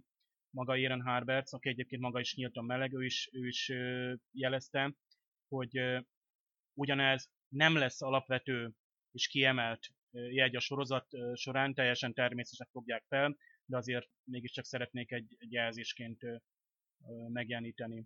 És most lám, ugye a két szereplőnk kapcsolata az így megszűnik, vagy nem tudjuk milyen irányba folytatódik. Nehéz is lesz majd ezek után elképzelni, hogy hogyan és miként folytatódik, hogyan reagál például Stamets. Erre ugye Aaron Harberts tett egy utalás, és ez megint csak egy utólagos magyarázkodás, ez már nagyon jellemző a Discovery-re, mint az After Trek show, illetve a különböző nyilatkozatok egyszerűen kiszolgálnák a nézőket megint csak. Tehát teszünk valamilyen drasztikus fordulatot, nagyon csúnyán eltávolodunk egy főszereplőt, és utána elkezdjük magyarázni az egészet, hogy jaj, tehát nem száz százalékig, tehát még lehet, hogy visszatér, és ugye gondoljunk arra, hogy a Stametsnek különleges micéliás hálózatba való kapcsolata révén ő átlát univerzumokba, más dimenziókba, teljesen másképp majd látja majd a dolgokat, és ilyen formán lehet, hogy kapcsolatot fog tudni tartani majd doktor Culbertnek a szellemével, vagy most akkor nem is tudom, mire akart erre ezzel utalni. Ezt tudjuk, hogy még maga a színész, Wilson Cruz visszatér, de hát az i em dé bé-nek sem lehet mindig hinni. Ugye az egyenruha is egy árulkodó jel lett volna, amit az előbb Attila említett. az is teljesen egy logikus következtetett volna, hogy hát igen, sajnos arra az egyenruhára már azért nincs szükség, mert magán a szereplőnek nem lesz rá szüksége. Egy másik magyarázata Aaron Harbertsnek az volt, hogy Culbert volt az, aki a legtöbbet tudott Lorcáról, vagy aki legtöbbet, ugye egy smart, egy okos ember volt, és így a Lorcát is fenyegette. A történetben aztán ő nagyon hamar ugye összerakja, de szerintem a nézővel együtt az, hogy ki kicsoda, akár a, a Lorca, akár a Tyler. Tehát így nagyon hamar, vagy sokkal hamarabb rájött volna a motivációkra, mint hogy ezek a, a személyek a játszmányokat lejátszhassák. Illetve ott volt magának Stametsnek a néhány megnyilvánulása, hogy ő most már így katatón állapotban van, nem igazán használható, viszont nagyon furcsa utalásokat tesz arra, hogy itt van az ellenség. Egyszer azt hiszem maga talán Lorca jelenlétében, vagy amikor Lorca elhagyja a gyengélkedőt, akkor sóhajt fel, de azt hiszem a Stamets és a doktor Culbert utolsó párbeszéde is, meg egy megható szinte búcsú pillanatot ö, látunk, ö, és talán akkor is az utolsó mondata az a, a Stametsnek, hogy itt van az ellenség, hogy most akkor az a Voqra vonatkozott, tehát Tylerre, vagy a Lorcára. Ugye a Lorcát úgy is említik, hogy ugye a, az ördög, Orville azt hiszem az eredetiben, de aztán a szamárként jelenik meg a magyar fordításban egy kicsit csökkentve. Tehát így a Tylerre kapcsolatos félelmeinket nem csak a néző érzi, hanem ott van például Sarunak a félelmet jelző idegnyúlványai, amiket már régen láttunk aktiválódni, és most amikor Tyler ugye késve a fedélzetre jön, akkor azok aktiválódnak. Egyértelműen jelezve, hogy ellenségről van szó, de hát akkor miért nem jeleztek korábban? Valahány szopéról Tyler megjelent, ezt tartom logikusnak, ez itt csak egy dramaturgiai utalás, hogy igen, ez az az epizód, amiben a Tyler teleplezzük, akkor itt beteszünk még egy erősítést, hogy még a Saru is megijedt tőle. Aztán ott van az a szerencsétlen Tribli. Egyszer sem láttuk a Triblit Tyler jelenlétében, vagy együtt ezeket a személyeket, pedig hát Tyler, mint biztonsági főtiszt, ő jó pár szó megfordulhatott volna Lorcának például a készenléti irodájában, és a, ugye a nézők elepettek volna, ugye kíváncsiak lettünk volna arra, hogy, hogy mi történik, hogy reagál a Tribli Tyler jelenlétére. Bárha ott a mokály asszonyok, akik a kémek létrehozásában ilyen tapasztaltak, akkor lehet, hogy eltávolítottak valami mirigyet mondjuk, ami kibocsátott egy olyan anyagot, amire mondjuk egy Tribli reagál Klingon jelenlétében, tehát lehet, hogy ilyen módon a Tyler Tribli kompatibilissá tették. Vagy lehet, hogy a Tyler ott volt mondjuk többször is Lorca kabinjában, de mondjuk a Tribli pont nem volt ott, mert akkor kellett menni kimennie pisilni. Tehát ezerféle magyarázat van, hogy miért nem leplezték le korábban a Tylert. Én itt valahogy egy koncepciót nem értem. Itt, lass, itt meg, úgymond megkedvelünk egy karaktert, és riprops eltüntetünk, kinyírunk, hogy tényleg így volt Landryvel is, most pedig szegény Carberrel is, hogy ez jó, a való életben is senki nem él örökké, mondjuk, hogy van egy ember, akit mondjuk ismerünk, vagy valami, akkor eltűnik, meghal, de ez így valahogy, nem tudom, ez az új stílus egyenlő, ez a, ez a fajta koncepció, amit most itt kitaláltak a Discovery-be, egyenlően még nekem nem nyertem el még a tetszésemet, hogy mire érdekesnek tűnik, már, már ki is nyírták. Wilson Cruz az After Trackben, mintha elszólta volna magát, tehát amikor azt mondta, hogy még fogunk találkozni Culberrel, akkor mintha Aaron Harberts és Kretschenberg nem nagyon örült volna. Hát nem tudom, hogy ez mennyire volt megtervezett, vagy ténylegesen történt valami koncepción kívüleső elszólás. Ezt nem tudom, minden esetre úgy tűnik, hogy Wilson Cruz valami olyat árult el nekünk nézőknek, amit még nem szabadna tudnunk. És persze azt is, miután ez már megtörtént, a készítők azt is mondták, hogy itt nem a tükör univerzumbeli alter egóról lesz szó a jövőben.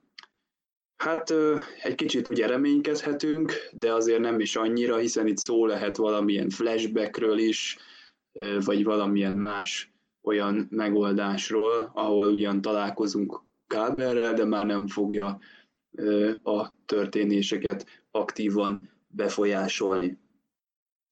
Az első momentum szerintem, amikor egyértelműen lelepleződik a tüköruniverzum, az az, amikor egy kivetítőn megjelenik a Terrán birodalomnak a szimbóluma, Eddig is ugye voltak sejtéseink, hogy hol vagyunk, de szerintem itt vált egyértelművé, és itt rövid időn belül ki is mondják, hogy hát igen, itt nem a föderáció van, hanem itt a Terrán Birodalom nevű, hogy is mondja, Burnham fasiszta, xenofób szerveződés az, ami működik. És amikor megláttam a logót, én akkor bevallom, hogy akkor boxoltam bele a levegőbe, és mondtam azt, hogy ez az, végre helyben vagyunk. És én is ezt mondtam, hogy éljen a birodalom ismét. Már, már ott gyanús volt, hogy tényleg a vulka, egy vulkáni hajó megtámadja a Discovery-t. Na most hát milyen, milyen okból, hogy tényleg úgy nem értettük, kapkodtuk a fejünket, hogy mi még, még akkor is még gyanús lehetett volna egyébként, hogy nem is, hogy Terrán birodalmat kaptunk volna, mert előfordulhatott volna egy olyan univerzum is, ahol mondjuk a vulkán nagy hatalom marad, nem, nem lesz föderáció, hanem... Ö, nem lesz egy, egy emberi birodalom, egyesült föld, neki tulajdonképpen egy továbbfejlődött csillagközi változata, és mondjuk a vulkániak, mondjuk megmarad a különállás, és esetleg a két univerzum között lehet akár konfrontálódás, mint ahogy egyébként alternatív regényekben találkozhattunk olyannal, hogy az Enterprise sorozathoz kapcsolódóan, hogy nem alakult meg a föderáció, hanem mondjuk a Terra Prime féle xenofób mozgalom átvette hatalmat a Földön, és a Föld önállóan fejlődött, és de viszont Archernek sikerült a föderáció más alapítóit, az andoriánokat, teraitákat, vulkániakat végül is egy csillagközi unióba terelni, és akkor a kettő között van egyfajta súlódás, hidegháború. Aztán tényleg láthattunk egy módosított Terrán birodalomnak a jelvényét, és már gyakorlatilag számomra már ez a harmadik, negyedik verzió egyébként, amit így ilyen Terrán típusban ismerek, de egyébként sokkal több van. De tényleg így akkor azt mondtuk, hogy visszakanyarodunk tényleg a Tos érához is. A föderációnak ismét láthatjuk egy sötét tükörképét. És tovább gondolva, itt még egyébként nem mondják ki, de nagyon úgy néz ki, hogy itt valamiért így a klingonok karolták fel, úgymond a Terrán birodalom által elnyomott népeknek a ügyét. Mi láthatjuk, hogy valószínűleg akkor az andoriániak, mert ugye Tyler is, amikor vizsgálja azt a hajó roncsot, amiben keresik ezt a bizonyos adatbázist, hogy azt mondja, hogy vulkáni meg andoriai együtt egy klingon hajó. Tehát valószínűleg itt a, a lázadást, a Terránok elleni lázadást valószínűleg úgymond a klingonok is szponzorálják. Láthatjuk, hogy itt valószínűleg itt egy hatalmas egy űrcsata volt, valószínűleg a klingonok és a Terrán birodalom csatahajói között. Nem véletlen ez a törmelékmező, és valószínűleg, hogy a klingonok itt úgymond nem csak logisztikai, hanem komoly támogatást adnak itt a, a szabadságukért küzdő népeknek. Vagy pedig maguk a klingonok is éppen egy, egy hódító hadjárat nyomását érzik. Érdekes, pontosan egy ilyen tükörképeként, a, ami történik úgymond az elsődleges univerzumban, ahonnan tulajdonképpen a klingonok a föderációra rátámadtak, és ha nem lenne a Discovery, akkor bizony komoly, sokkal komolyabb előnyhöz jutottak volna. Kaptunk, így hát láthatunk egy, ismét egy univerzumot, most már remélhetőleg tényleg kibővíti ezt a Terrán birodalmat. És itt végre ebbe az epizódban egyébként meg lett említve úgymond a császár. Mert eddig nem tudjuk, hogy most a császár mit csinál, csak azt tudjuk, hogy van egy Terrán birodalom a császárintja. Itt kicsit tovább léptek már az alkotók, itt egy névtelen császáról beszélnek, hogy akit senkit nem látott, tudjuk, hogy van, sőt, és mint kiderül, nem csak a, úgymond az admirálisok uh, itt a döntnökök, hanem igen a császár. Amit egyébként majd később láthatunk, hogy császár maga is elrendel közvetlenül, akár egy teljes hajónak a legénységét kinyírja, kivégeztet, vagy pedig akár egy bolygót, mert mondjuk egy ellenszegő nem akar adót fizetni, vagy bármit. Hanem itt igen, itt maga a császár is úgy tevékeny háttérszereplőként megjelenik. De várjuk, hogy mi lesz még ebből, még mik, mik jöhetnek ki. Így van, nagyon várjuk, és az előztes megnézve egyébként a tizenegyedik rész még sötétebb és keményebb lesz, drámaibb. Nagyon érdekes, hogy a Discovery, ami eleve egy háborús sötét sorozatnak indult, most egy még sötétebb univerzumba kerülve nem vált annyira sötétté. Jó helyen tették bele azokat a humoros jeleneteket, lásd, például ami Tilly körül van, hát az egész internet a lábai előtt hever. Nagyon jól alkalmazzák azt a feszültségkeltést, hogy a néző ugye epedve várja, hogy mi derül ki, tehát milyen az a másik univerzum, a másik Shenzhou, az ott lévő emberek, az ott lévő tisztek, kik lesznek esetleg szövetségesek, meddig tudja például Burnham megjátszani magát. Ezek, tehát itt most nem hat, hanem epizódon keresztül, hanem egy évadon keresztül is lehetne, bár azért még mindig az alkotók javára írom, az írók javára, hogy visszafogták magukat, és tényleg kilenc epizódon keresztül kivárták, hogy addig megismerjük az eredeti univerzum karaktereit. Habár ott ugye Lorcával kapcsolatban végig volt egy gyanunk, hogy ő valóban esetleg máshonnan egy sötétebb helyről jött, de azért nagyon jó, hogy megismerhettük azokat a szereplőket, akiknek most ugye akár a tükörpárjait látjuk. Bár ezzel kapcsolatban alapvetően kérdezem, hogy hát ha ilyen fejlett érzékelői vannak magának a hajóknak, hogy például itt a, a Saru elég hamar megállapítja, hogy hát igen, majdnem minden stimmel, de itt ilyen kvantum szignatúrákkal valami nincs gond, és akkor itt a hajónak a, nem tudom, a transponder jelét, vagy nem is tudom, mit állítanak át. Nyilván, hogy a festés ott van, ami külön egy, egy óriási poén volt, tényleg priceless, viszont a, a hajónak a szignatúráját is átállították, hogyha netán ott volt például, jött a Cooper. Ő hogy, hogy nem vette észre, amikor kapcsolatot vett fel a mi Discovery-nkkel, hogy ez a Discovery nem ebbe az univerzumba való, vagy esetleg azokat a jeleket nem ö, mérte be? Illetve hát később is, amikor például a Shenzhouval találkoznak, meg egyáltalán a, hogy nem lepleződnek le azok az emberek, tehát jó, ezek persze ez szőrszálasogatás már, hogy nincs esetleg például mi van, ha például a Connornak, meg a Burnhamnek, teszem azt például volt egy intim viszonya. És most ez a Burnham meg nem tud semmit arról, és netán mondjuk ezt már nem tudjuk meg, ugye tudjuk, hogy Connor már elég hamar el lett éve a láb alól, de ugye rengeteg dolgot nem tudunk, hiszen a Burnham az gyakorlatilag egy ilyen gyors talpalón átnézte, hogy amit megtudott ott az adattárból, gyorsan fölkészültek, hogy ja igen, a tüköruniverzumban hogyan kéne kinézni például az egyenruháknak, a hajóknak, még a gyengélkedő padlójára is föl lett festve a a Terran Birodalomnak a, a, a jelképe. Itt azért vannak apró kérdések, mindazonáltal a, ennek az epizódnak a humorát azért nem veszik el, illetve azt a ö, csattanót, meg azt a döbbenetet, amit ugye a, a néző az első ö, leleplezéskor érez, hogy hú, na, itt aztán lesznek események, és tudjuk, hogy még ez, ez folytatódik. A Discovery-nek az ugrása a Micélium hálózat segítségével történt, ez a Micélium hálózatát voltak éppen az univerzumok között is egy ilyen kiterjesztett ö, hálózatként működik, tehát sokkal ö, mélyrehatóbban, mint ahogy ö, eddig képzeltük, hogy netán csak egy galaxison belül képes ö, térbeli ugrásokra. Viszont volt ugye a Stamets dokinak egy olyan ö, megnyilvánulása néhány epizóddal korábban, amikor ő, Tilly kadétot, kapitánynak szólítja. Most egy összevetve mindazzal, amit itt ö, megtudunk, hogy hát Tilly ebben az univerzumban tényleg a a Discovery-nek a kapitánya. Mit gondoltok, hogy Stamets hogy és honnan szerezte azt az információt? Már akkor is átlátott ebbe az univerzumba, és pont ebbe az univerzumba? És akkor az ugrás, amit ugye az utolsó pillanatban végrehajtott, ugye a kilencedik epizód végén, akkor direkt azért történt ide? Lehet, hogy a Stamets is szándékosan ugrott ide? Mert már korábban is volt valami kapcsolata ezzel az univerzummal? Vagy a Lorca utasította? Vagy ő nekik volt egy titkos tervük? És még egy kérdés.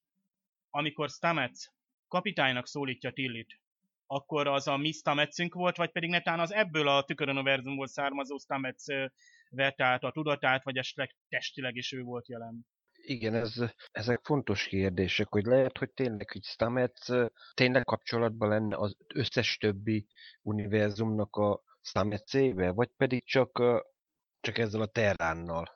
Vagy, vagy még egy másikkal, mert azért az érdekes, hogy tényleg én itt összegyűjtöttem itt Tillinek a, úgymond a beceneveit Tilly kapitánynak, ugyebár, hát a Sorna Prime mészárosa. Hát ez egy nagyon kedves jelző, illetve a Vurna, Vurna Minor boszorkánya. És persze a kedvencünk, ami egyébként egy angol szójáték, a Gyilok kapitány, uh, Captain Killy, eredetileg ez így hangzik, a Killy Tilly alapján. Mondjuk igen, hogy nálunk még csak kadét, úgymond az elsődleges univerzum volt, pedig már, már tényleg kapitány, hát igen, miközben a, az előző kapitány ugye egy idegen náthába szenvedett, hát ő szépen leszúrta, hát igen, azt lehet, hogy a védőoltás drága volt és spórolni akart, nem tudni. Viszont ez érdekes, hogy tényleg itt is a szokásos, hogy azért óvalkodni kell, a, igen, a betegségek halálosak is lehetnek.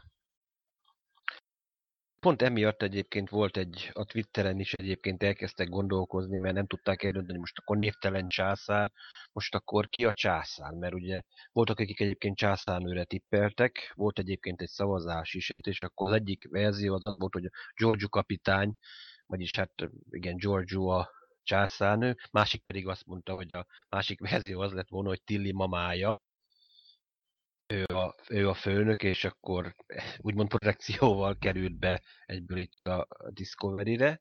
Bár akár előfordulhat, hogy olyan egyszerű a megoldás mondjuk a császárnak a szerepére, egyszerűen miszter Frakes forgatás közben leteszi a kedvenc es té ká szemüvegét, és akkor hopp, és akkor átmegy a kamera második, másik oldalra, és igen, én vagyok a, né- én vagyok a császár, eljátsza szépen, ami mondjuk nem is lenne tőle meglepő egyébként, vagy akár az alkotóktól se.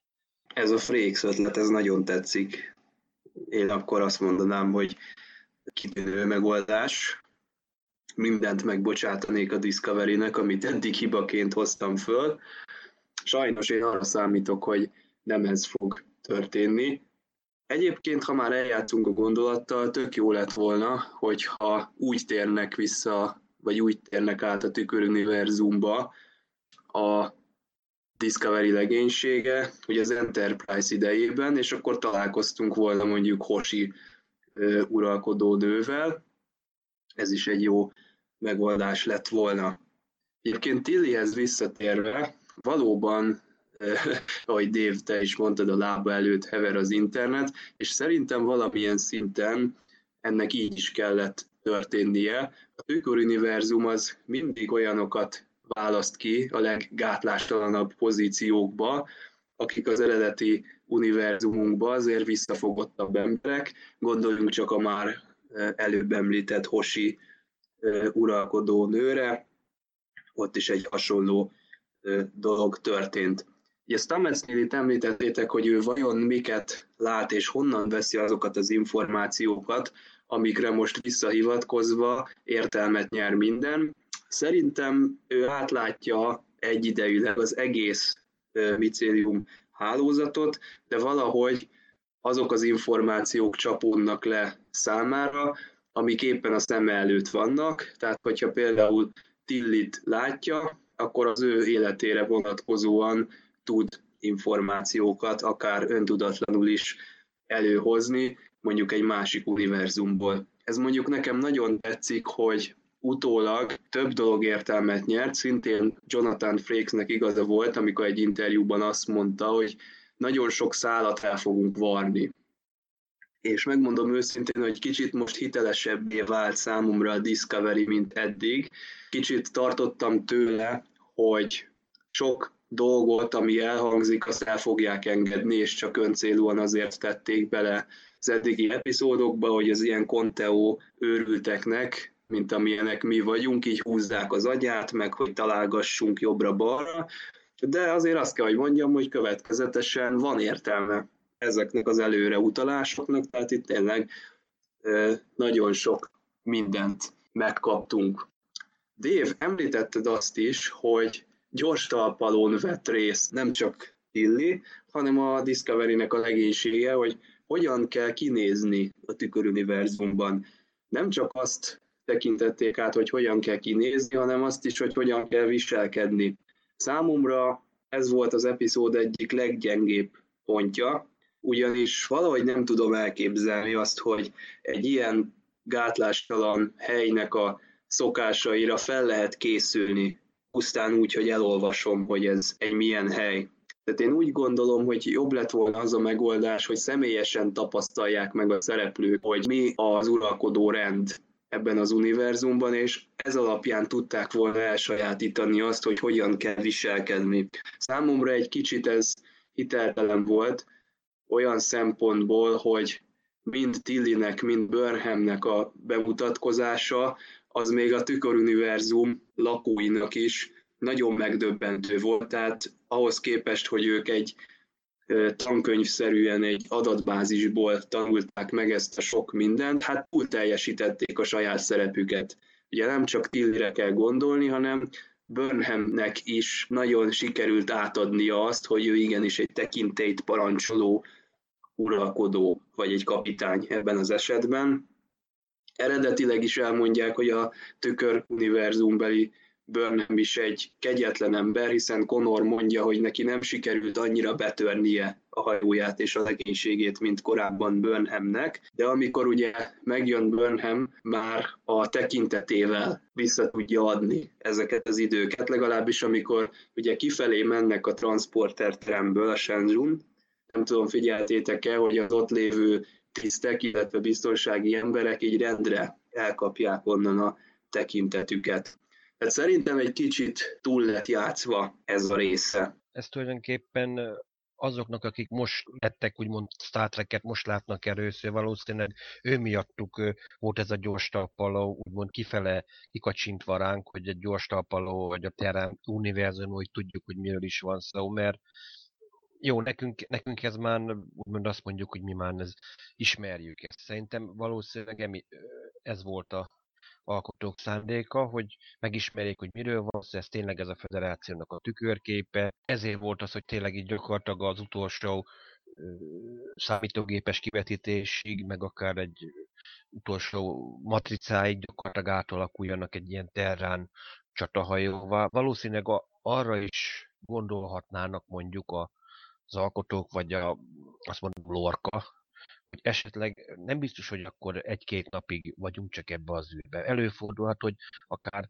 egy terrán csillagflotta, egy terrán flotta bázisra is el kell látogatni mondjuk készletekért, és mondjuk feljön a, mondjuk a helyi főnököt mondjuk vendégül kell látni, és akkor azért kicsit furcsa lenne, hogyha mondjuk idegen emblémák vannak a hajón belül. Nem csak az, hogy már kinézetre fel van skiccelve tényleg, hogy I S S Enterprise, de belül meg nem stimmel semmi, se az egyenruha, se a, akár egy számítógépes konzolon a, a virtuális jel. Ebből a szemszögből nézve szerintem ezzel semmi gond nincs, mert ez tényleg az új rajongóknak szól.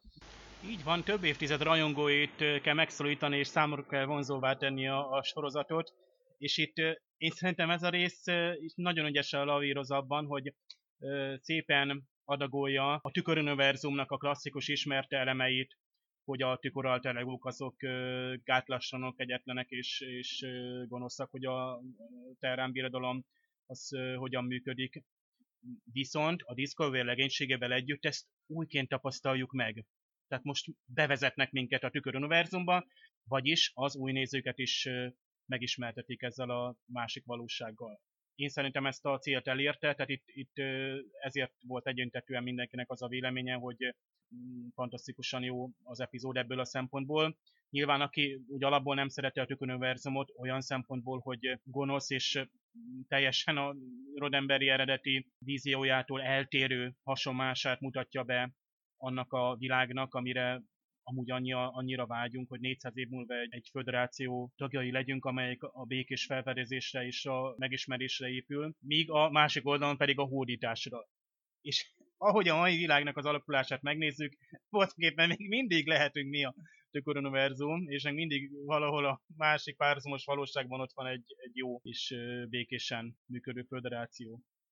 Szóval nekem még a ruhák tűntek fel, hogy azért itt gondosan előkészítették, ügyesen, azért építve az eredeti sorozatban, meg később megismertük az univerzum megjelenését. Gersha Phillips jelmeztervező az After Trackben is beszélt erről, hogy hogyan próbálták még különlegesebbé tenni a megjelenést, és valamennyi szereplő oda volt ezekért a ruhákért, elsősorban a hölgyek. Sőt, ott láttuk még doktor Culbertnek is készült egy, azt hiszem, teljesen vörös színű egyenruha, tervezet, amit ö, azt hiszem csak egy ilyen ö, vázatrajzon láthattunk ott az After Track Show-ban egy pillanatra, de ahogy ö, Csaba, te is mondtad, itt említették a producerek, hogy nem, ö, doktor Culbert tükör univerzumbeli mása nem fog megjelenni, viszont akkor lehet, hogy ő maga fog valamiképpen, akár szellemi valójában, vagy más módon esetleg a visszaemlékezésben ö, megjelenni. Még a ruhákra visszatérve, már egyszer láthattuk, hogy egy egyenruha replikáció előállítás hogyan készül. Burnham börtön egyenruháját, ezt a mustársárga kezes lábast végre valára lecserélte a Discovery kék egyenruhájára, és akkor látjuk, hogy hogyan készül az egyenruha, és ott látjuk például Burnhamnek a valamilyen holografikus tükörmását, ahogy ott pózol, tehát hogy felpróbálja a ruhát, hogy jól áll-e. Na most ugyanazt látjuk Tillinél, tehát itt látjuk Tillit és a tükörmását. Pontosabban itt a tükör Tillivé alakuló Tillinek a tükörmásolatát láthattuk. Szerencsére negyvennyolc perces epizódot kaptunk, amiben belefértek ezek a, a, az apróságok is, és így szerintem a legtöbb néző így megnyugodtan dőlt hátra. Nyilván, hogy van, amin gyorsan át kellett jutni. Tehát nem jutott arra olyan sok idő, hogy teszem azt átküldjünk egy szondát, hogy a tüköruniverzum belül hajónak a fedélzetére, és ott felderítsük, hogy igazából hogy működik ott a, a legénység. Átsiklunk ezek fölött, a apróságok fölött, hogy például Burnhamnek a viselkedése, az összes ö, apróság megfelelte az ottani legénységnek az elvárásainak, vagy pedig lehet, hogy lelepleződött volna, teszem azt egy kézmozdulaton, amit az eredeti tükör Burnhamnél nem láttak mondjuk. És látjuk, hogy Burnham is hát be van rezelve, mert nem tudja, hogy például amikor ugye például Connor megölése után kilép a turbéliftből, milyen reakcióra fog számítani. És ez nagyon jól van ábrázolva, tehát hogy szinte megszeppenve, de ugyanakkor teljesen arccal áll a hídon, most már azért nagyon jó belebújt a Burnhamnek a különböző arcaiba. Szoneka nagyszerűen ábrázolja azt is, hogy rémülten várja, hogy mi lesz a reakció, hogy a legénység nekiesik, mert megölte a éppen aktuális kapitányt, vagy pedig ugye üdvözlő tapsban tör ki. Tehát döbbenetes az a pár másodperc, és tényleg megint ott látjuk például a, rögtön a Shenzhounak a legénységét, és az is mekkora döbbenet lehet azokkal a legénységtagokkal ismét szembesülni, hiszen hát Connorra kapcsolatban is elmondta már Burnham, hogy tart a vele való találkozástól. Szóval nagyon jók voltak ezek az apró mozzanatok, és hát Lorcának a ruhái. Tehát ha éppenséggel Tilly nem lopta volna el a sót, akkor azt megint Jason Isaacs teszi, ugye a bőrszerkóban. Hát szerintem, hogy a női nézőknél azért szerintem meg is tette. Tehát itt sokan Han Solo-t emlegették, van, aki egyébként a ki vagy dokit, bocsánat, doktor húsorozatot, vagy akár egy doktornak is elmertett volna. Hát ugye ott volt például Lorcának a skót gépész akcentusa, ugye nyilván itt Scottira próbáltak utalni, amikor ott, ott megszól, amikor még csak audio kapcsolat van a Cooperrel. Egyébként ott is hát szerintem a hajszál múlott, hogy nem buktak le, és sikerült átverni, de ez a szokásos hangban való átverés, ismerjük ezt, ugye nemrég beszéltünk pont a a nem ismert tartományról, amikor óráig ugye audio kapcsolatban, és ráadásul szótár az volt, tehát élőben beszélve kell, hogy átverjék egy Klingon őrhajónak a tisztjeit, mert a fordítógéppel lebuknának. Hát nem is tudom, itt hogy nem buktak le, mindenesetre egy kőkemény helyzet lehetett Tillynek, és egyébként Lorcának is, aki átengedi a parancsnokságot, mert ugye ne feledjük, Lorca itt most szökevénynek álcázva megy át. Szeretnék egy kicsit őróla beszélni, tehát eddig végig arról beszéltünk az első kilenc epizód kapcsán, hogy a, a Lorca talán harmincegyes szekció embere, vagy netán a tüköruniverzumból jött is azért ilyen gonosz, aztán utána azt mondtuk, hogy de miért ne lehetne eleve ilyen a személyisége? Lehet, hogy sokkal izgalmasabb azt megtudni, hogy ebből az univerzumból, tehát a normál univerzumból származik, de valamilyen esemény hatására lett ilyen, mert valamilyen változás bekövetkezett nála, ezt egyébként Kornel admirális észrevette el. Pont ez Ez a gyanakvás vezetett oda, hogy a Lorcának el kellett távolítani őt. Tehát nagyon drasztikus eszközöket folyamodott, és azért azt gondoltuk, hogy tényleg innen a tükör univerzumból származik. De itt van egy elég gyanús dolog, méghozzá ugye, hogy elkezdik mesélni, hogy a tükör univerzumbeli Lorca mit is követett el. Hát puccsot készített elő a császárral szemben. És ezért ugye a Shang-Chi-t és az élén Burnham kapitányt utána küldték, és ő kapta el, aztán ott mindketten eltűntek. Tehát azt hitték, hogy mindketten odavesztek az üldözés közben, és aztán a császár meg, megsemmisítette Lorcának a hajóját, ugye a buránt, megtorlásként. De ha a tükör univerzumbeli Lorca puccsot kísérlet meg a császár ellen, akkor az az ember nem lehet annyira gonosz. Gondoljunk meg, a tükör univerzum, a Terran birodalom, az egy xenofób, erőszakos, agresszív és gonosz birodalom. Ha az ellen kísérje meg valaki puccsot, vagyis lázadó, ugye ahogy a vulkániak meg a klingonok is, akkor ő a jó oldalon áll, tehát ő jó fiú, a mi erkölcsi mércinket nézve. Tehát ha ez a Lorca került át a mi univerzumunkba, akkor nem kéne itt is, hát úgymond jó fiúként viselkednie? Nem hát akkor... ez nem, nem biztos, mert lehet, hogy nem ideológiai indítatásból támadta meg a császárt, hanem egyszerűen hatalmi szempontokat vett figyelembe, tehát ő akart lenni az uralkodó. Lehet, hogy ettől még nem lesz ő egy jó fiú. Ó, erre nem gondoltam, ebben igazad lehet tényleg. Valószínű, hogy itt ez történt, mert azért, hát láthatjuk azért az Enterprise-ba is azért Ácsennek az volt a szándék, hogy le, letaszítja a császárt a trónról, és akkor a Defiantnak a parancsnokságával, és akkor tényleg átveszi az irányítást. Ez egyébként tényleg azt mondom logikus a Terran birodalomban, hogy mindenkinek azért figyelni kell a háta mögé, hogy bármikor egy elég egy rossz mozdulat, és rögtön a hátában vannak és úgy valószínűleg a, az a Lorca is, azt mondom kilencvenkilenc százalékban biztos azért, hogy hatalomvágy, hogy megoldja ezt a kérdést, hogy hát jó, jó, jó, ha van császár, van császár, de akár én is lehetnék. Lorca is Burnham. Lorca már az elejétől fogva úgy szóval megkörnyékezi Burnhamet, és a maga oldalára állítja. Tehát nagyon hamar utcován felmentést ad neki, és ott van már a tisztek között, a fontos akcióban részt vesz. Nem lehet, hogy pont ezért, mert a másik tüköruniverzumbeli Burnhamtől tart, ezért itt szövetségre akar lépni vele? Kérte őt ki a börtönből. De akkor mi lett az eredeti Lorcával? Mert akkor annak neki valahogy a helyére kellett lépni. Mert a, a Budán eseményről Corvin admirális úgy beszél, hogy igen, hogy ő végezte a pszichikai tesztjeit Lorcának, hogy na most akkor miért hagyta magára a legénységet. Valamit akkor neki helyére kellett valahogy lépni. Lehet, hogy nem is a Klingonok pusztították el a Buránt, hanem amikor átjött a Lorca tüköruniverzumból, lehet, hogy akár a Burán felvette, és akkor ő meg felrobbantotta magát a Buránt, egyszerűen Lorcával együtt. Amit elmondtatok az alapján, lehet, hogy fogunk találkozni az itteni Lorcával és az itteni Burnhammel is. Ugye nem kizárt, hogy a Burnham is él, hiszen hát a mi univerzumunk Burnhamme is azt mondta, hogy halottnak hiszik, nem találták meg a holttestét, tehát még előkerülhetnek ők adott esetben. Az egy írói eszköz volt szerintem, hogy tényleg egy adattárolóból mindent megtudtunk erről az univerzumról, és hát most itt belegondolunk, hogy ott ezek szerint az ellenállók, vagy a lázadók, vagy akik ott ugye a Terran birodalom ellen vannak, a klingonok, vulkániak, annyira pontos információt tartanak számon a birodalom eseményeiről is, de ez is egy picit valószínűtlen. Szerintem ez a történet egy kicsit a, a Star Wars lázadók már, meg a, egyáltalán a Rebel sorozat, meg a Rogue One, tehát így föl, olyan elemek vannak itt benne, ami egyébként nem, nem rossz, mert azokra az eseményekre is mind kíváncsiak vagyunk, vagy voltunk. Tehát na- nagyon izgalmas lenne akár ebben az univerzumban játszódó sorozat. Tehát erről volt is szó, amikor ugye ezek a szokásos ö, ö, rajongói elképzelések vannak, főleg amikor ilyen tizenkét éves szünet van, hogy milyen lenne egy jó igazi Star Trek sorozat. Menjünk több száz évvel előre, de akkor eltávolunk attól az időtől, amit ismerünk, és amihez, amit jól lenne látni és tovább felfedezni. Ha viszont a, abban a korban maradunk, ugye a huszonnegyedik századnak a végén, számot kell vetnünk azzal, hogy például a színészek is öregszenek, nem mindenki elérhető már azokat a történeteket, akkor hét év alatt, amit elbeszéltünk, hogyan küzdjük tovább, néha azok teljesen szépen lezártak.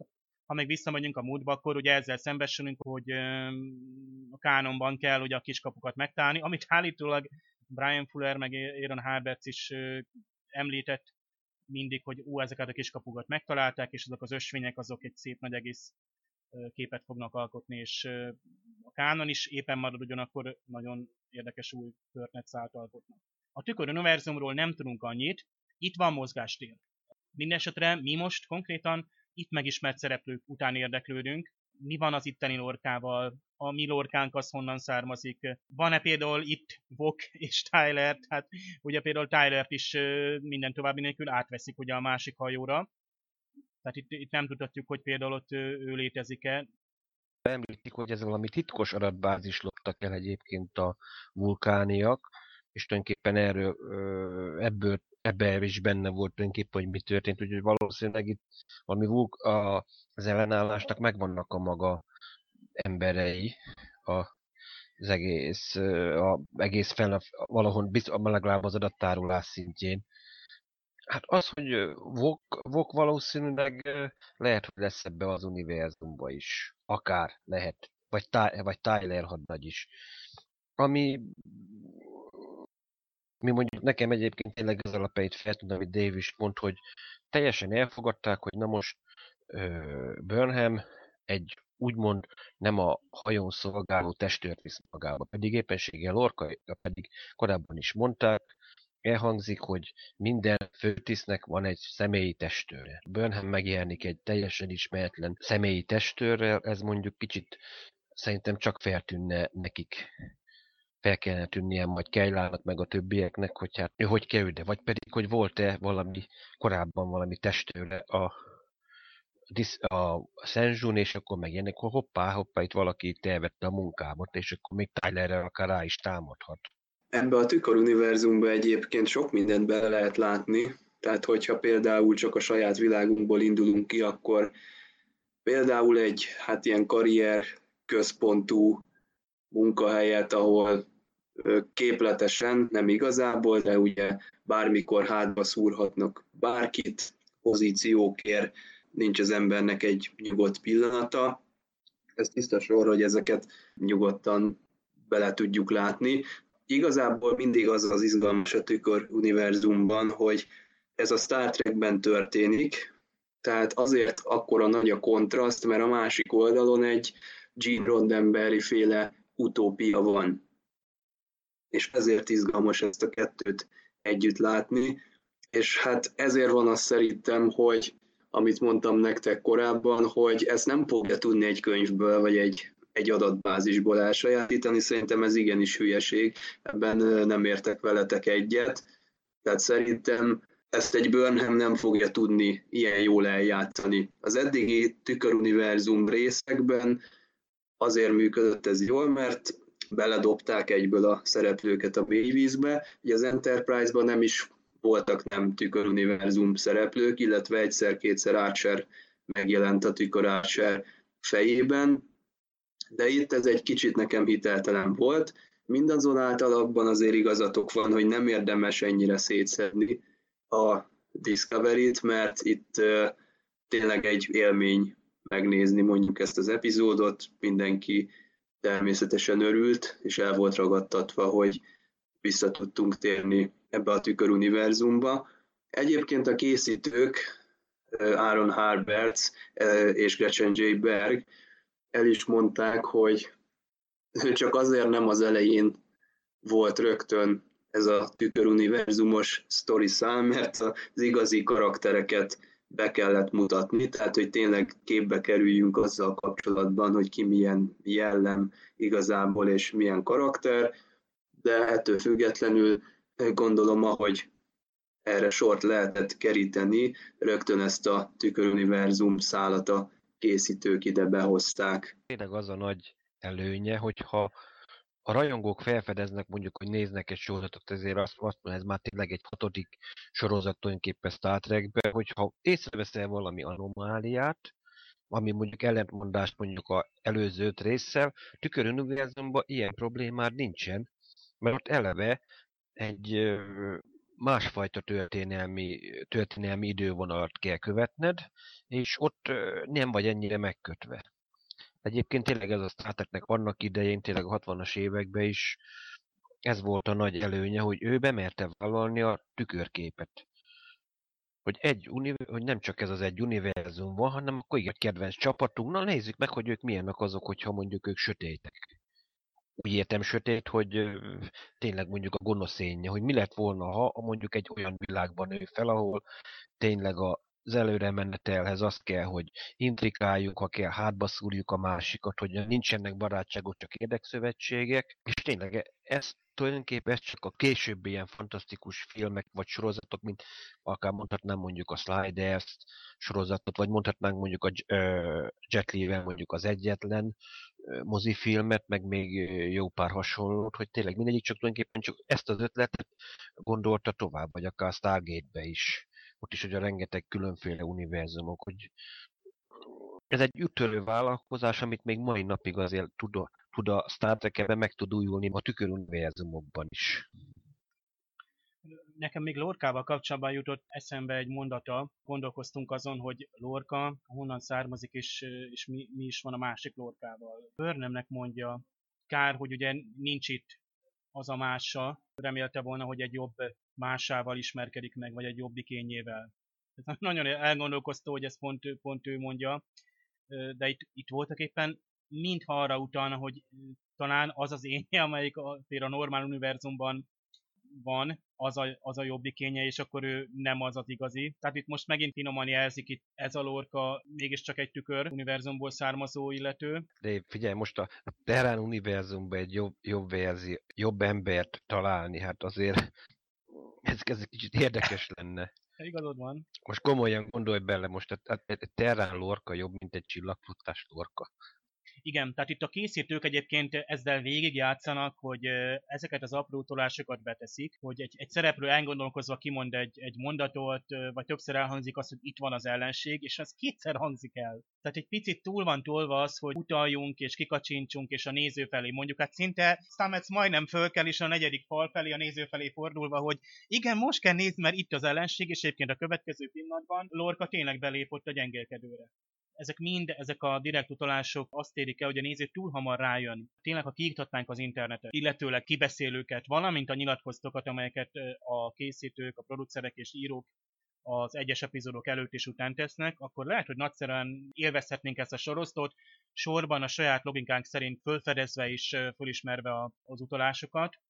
Az érzésem, hogy egy, egy, egy show készül. Tehát manapság minden epizódnak és minden sorozatnak ugye shownak kell lenni, így is nevezik, hogy de az Egyesült Államokban a, magukat a sorozatokat, meg a televíziós műsorokat, és nem véletlenül, mert mindegy egy, egy produkció, egy előadás, hogy főleg amikor már egy ötven éves történetet és egy, egyúttal terhet hordozó sorozatról beszélünk, hogy tele kell lenni idézőjelben kikacsintásokkal, a kánoni utalásokkal, illetve a nézőket megvezető, vagy éppen a továbbvezető rejtett hivatkozásokkal, és sajnos a cé bé es sorozatokról ezt mind külön el kell mondani, hogy átlag nézői intelligenciának készülnek. Ezt most egyébként több más sorozatról is ki kell mondani, tehát főleg európai szemszögből nézve nem elég szofisztikáltak ezek a, a sorozatok.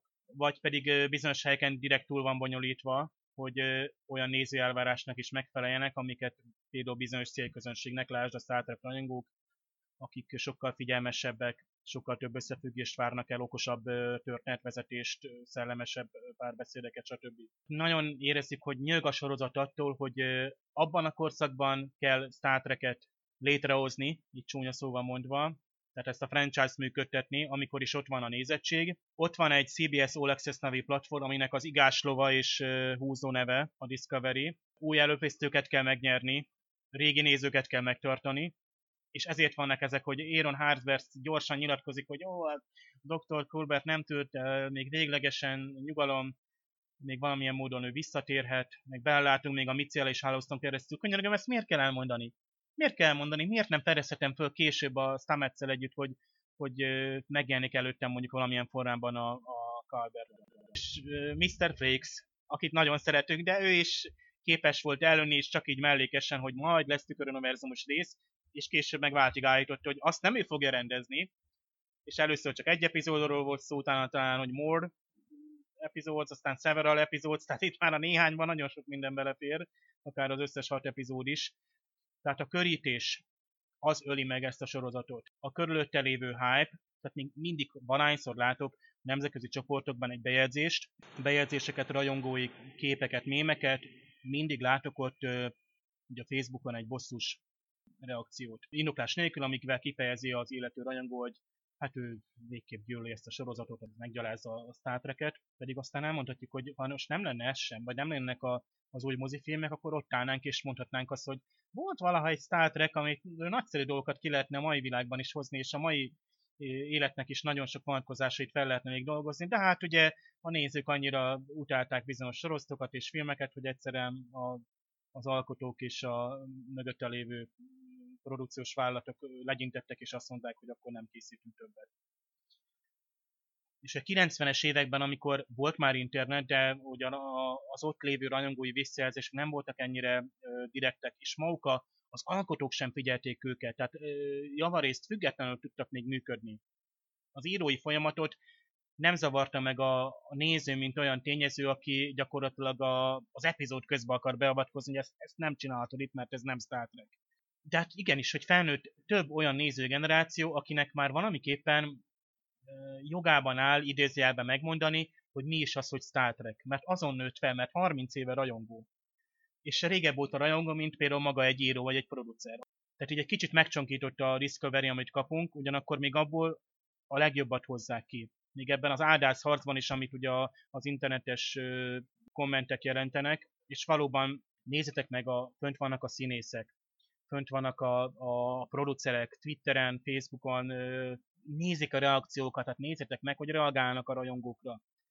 És nem biztos, hogy minden esetben ez a cé bé es előírása, hogy a rajongókhoz reagáljátok, és lehetőleg pozitívan, hogy minél több rajongót nyerjünk meg, hanem egyszerűen kíváncsiak és, és várják a visszajelzéseket. Tehát az internetet soha nem látott közvetlen, természetes visszajelzési módot nyújt, és ki tudja, hova jutunk el, tehát milyen módon szólunk bele majd sorosztok alakításába. Ugyebár le van forgatva már a Discovery, tehát a mostani néző reakciók már nem fogják megváltoztatni a következő hátralévő öt epizódot, de ez a világ, tehát én őszintén sajnálom, hogy ebben a korban kell Star Treket néznem. Tehát a kilencvenes éveknek a naivitása, amikor minden epizódra rácsodálkoztunk és ledöbbentünk és kiestünk a fotelből, most meg ugye sokkoló drámai eseményeknek kell történni, és drasztikus dolgoknak, hogy a nézőt hát csak úgy reakcióra késztesse és lenyűgözze a sorozat. De le kell, hogy nyűgözzön a Star Trek? Tehát ilyen volumenű hatást kell kiváltson? Vagy pedig elég lenne az is, ha egyszerűen történetet mesélne, vagy az már túl lassú lenne? Szerintem nem feltétlenül kell sokkoló dolgoknak történnie, hogy a nézők figyelme az továbbra is lekötve maradjon, de a Star Trek az úgy, ahogy mondod, sajnos beleesett abba a, a hát kikerülhetetlen útba, hogy ezt így kell csinálni, sajnos. Nézzük meg az Orville-t. Ugye sokan arra mutogatnak, hogy na hát ez az, miért nem így csinálják meg a Star Trek-et, ez a régi fajta epizódikus felépítés teljesen ugyanazt a hangulatot hozza, ez kellene nekünk Star Trek rajongóknak. Igen ám, de én nem vagyok benne biztos, hogyha most az Orville az úgy alakult volna, hogy éppenséggel egy Star Trek, tehát az lenne a címe, hogy Star Trek The Orville, vagy nem tudom, akkor azt a Star Trek rajongók úgy elfogadnák. Lehet, hogy akkor meg azt mondanánk, hogy hát ezt már láttuk. Miért nem találnak ki, miért nem újul már meg a Star Trek, miért nem lép már túl ezen, a, ezen az epizódikus dolgon. Akkor az a kellemes nosztalgia, amit most az Orville-lel kapcsolatban érzünk, az már megfordulna, akkor már azt mondanánk rá, hogy ez már nem kell nekünk, vagy a rajongók éppenséggel azt mondanák, hogy a Star Trek-től mi már nem ezt várjuk, tehát ez a csapda az egészben. És ilyenkor jó, hogy egyszer-egyszer jön egy-egy olyan sorozat, ami nem Star Trek, de Star Trek-szerű, mint például a Babylon öt, vagy most az Orville, vagy például a Battlestar Galactica, mert ezek úgy hatnak a Star Trek fejlődésére, hogy kívülről. Tehát sajnos azt kell, hogy mondjam, egyetértek veled, hogy a Star Treknek a mai korban csak ez az egyetlen egy útja maradt, ö, egyszerűen ilyen blockbuster-szerűen ki kell elégíteni a nézői ingereket. Egyébként olyan szempontból optimistább vagyok, mint te, hogy előfordulhat, hogy a sorozatnak az előkészítésénél nem ment minden teljesen simán. Ugye gondoljunk itt a Fuller ügyre, hogy most hogy ment el, hogy nem ment el, teljesen diplomatikusan kommunikálták le, de azért tudni véljük, hogy nem ment ott minden teljesen rendben. És ugye itt a Harbertsék, Kurtzmanék abból dolgoztak, amilyen keringő koncepciók, meg átgondolatlan dolgok itt rendelkezésre álltak, és hát azt kell, hogy mondjam, hogy vannak bajaink a Discovery-vel, de ahhoz képest tényleg ügyesen ráncba szedték azt, amit, amiből dolgozni kell. Néha-néha van egy-két átgondolatlanság, hogy elszólják magukat, például Jonathan Frakes, vagy elszólja magát Wilson Cruz, de azért ember legyen a talpán, aki egy ekkora nagy produkciót kézben tud tartani.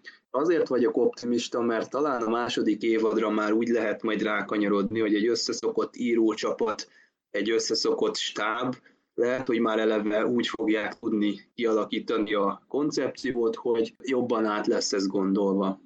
És azért azt mondjuk most, hogy Alex Kurtzman, Aaron Harberts azért nem egy Ronald D. Moore, meg nem egy Michael Piller, csak hogy nagy neveket mondjak. Ügyes emberek ők is, szerintem meg fogják találni a módját annak, hogy ha már egy ilyen világban élünk, hogy rajongók is itt vannak, új nézők is itt vannak, és mindkettőt ki kell elégíteni, akkor szerintem ez valahogy csak fog sikerülni a jövőben. tényleg úgymond rossz korba vagyunk, hogy tényleg mint a kilencvenes évekből semmiről nem tudtunk, azért bizonyos szinten azért jó. Jó, hát az, hogy hamarabb érteszünk akár a spoilerről, meg tényleg egy mozifilmre vagy egy sorozatra nem kell várnunk, hogy mire magyar szinkron, hanem tényleg csak fellépünk a netre, és már ott van. Másik, ami mondjuk szerintem pozitív dolog, mondjuk Déverre szerintem bólogatni fog, ismerve engem, hogy szinte azonnal tudunk reagálni akár egy, színé, akár egy színésznek, és akár színész is azért, vagy egy rendező is mondjuk azonnal kap mondjuk reagálást a produkcióval kapcsolatban, mondjuk tényleg, ha mondjuk az, hogy na, Káber Doki mondjuk meg most ö, életét veszti, vagy valami, és akkor tényleg szinte azonnal láthatjuk a színész reakcióját, vagy mondjuk láthatok mondjuk a Kasalma reakcióját, amikor, hogy ő is az, vagy Joe, aki Michel Yeohnak a reakciót, hogy akik azt hitték, hogy hú, meddig leszünk benne a sorozatban, hogy felvették, mert tényleg ők nem látják, hogy pontosan most hány epizódban szerepelnek, meg hogy ne, hát tényleg, hogy nem sorrendben veszik fel a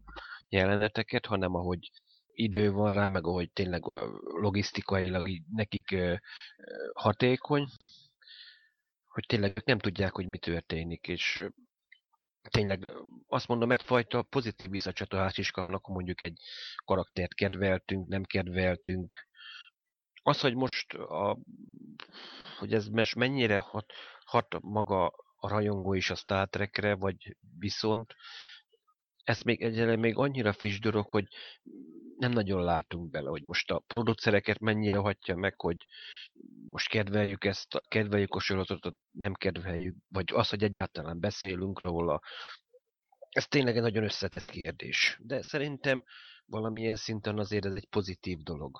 Ha már mondtad a színészeknek a reakcióját, itt a Wilson Cruz az After Trackben beszámolt róla, hogy hogyan reagált akkor arra, amikor elolvasta, hogy meg fog halni. Akkor ugye azt mondta, hogy nem hagyták neki a, a készítők, hogy a forgatókönyvből tudja meg, hanem voltak annyira empatikusak, hogy fölhívták őt telefonon. Ő persze egyből örült, hogy jaj, de jó, jaj, de jó, a Aaron Harberts hív föl engem. Aztán persze ráöntötték a forró vizet, hogy tulajdonképpen miről is lenne szó.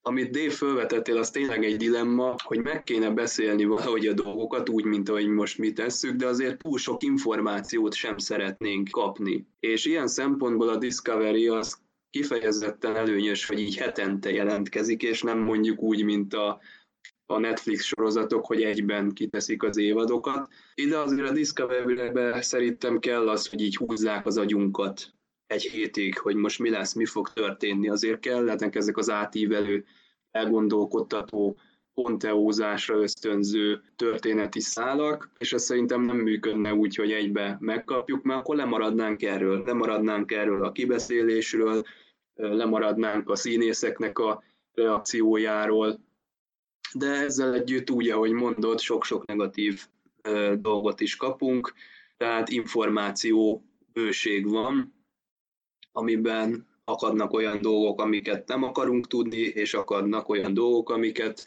ö, igenis szeretnénk mi megemészteni, és a mi agyunkon keresztül átereszteni bizonyos információkat. A mostani rész csúcspontja egyébként a Turbo Liftben történt meg, egy nagyon jól megkomponált jelenetről volt szó szerintem, tehát amikor ugye a Connor beszámol róla, hogy hát neki nem sikerült annyira jól megfélemlítenie a legénységet, mint annak idején Burnhamnek, akkor ugye pattanásig feszül a helyzet, és tettlegességig fajul a szituáció, egymásnak esnek, és ez hát akció jelenetet tekintve is szerintem nagyon rendben volt, és az egésznek a körítése is, amit már említettél, Dave, hogy amikor kilép ugye Burnham az ajtón, és a nézővel együtt ő is izgul, be van parázva, hogy most akkor le fogják őt tartóztatni, vagy megölik ott helybe, vagy mi lesz ennek a, ennek a dolognak a, az eredménye.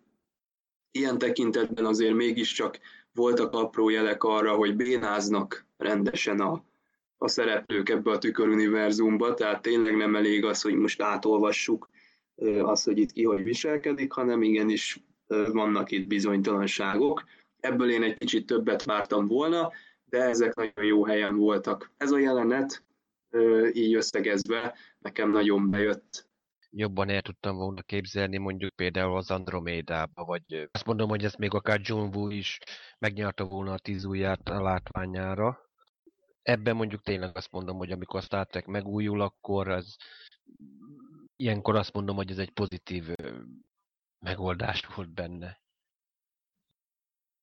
A turboriftes verekedés jelenet, még maga Sam Bartolomeus is említette, hogy élmény volt forgatni, és ráadásul forgatáskor is elég szűk helyen dolgoztak, hát főleg a kamerapozíciókat, ha megnézzük, hát nem biztos, hogy mindenki akció sztárként érkezik egy-egy forgatásra, hát én ilyenkor maximálisan tisztelem a, a színészeket, akik megfelelnek ezekben a szituációkban. Hát biztos, hogy sokat segít a, ilyenkor, hogy kaszkadőrök is vannak, de ez mindenképpen nagy teljesítmény.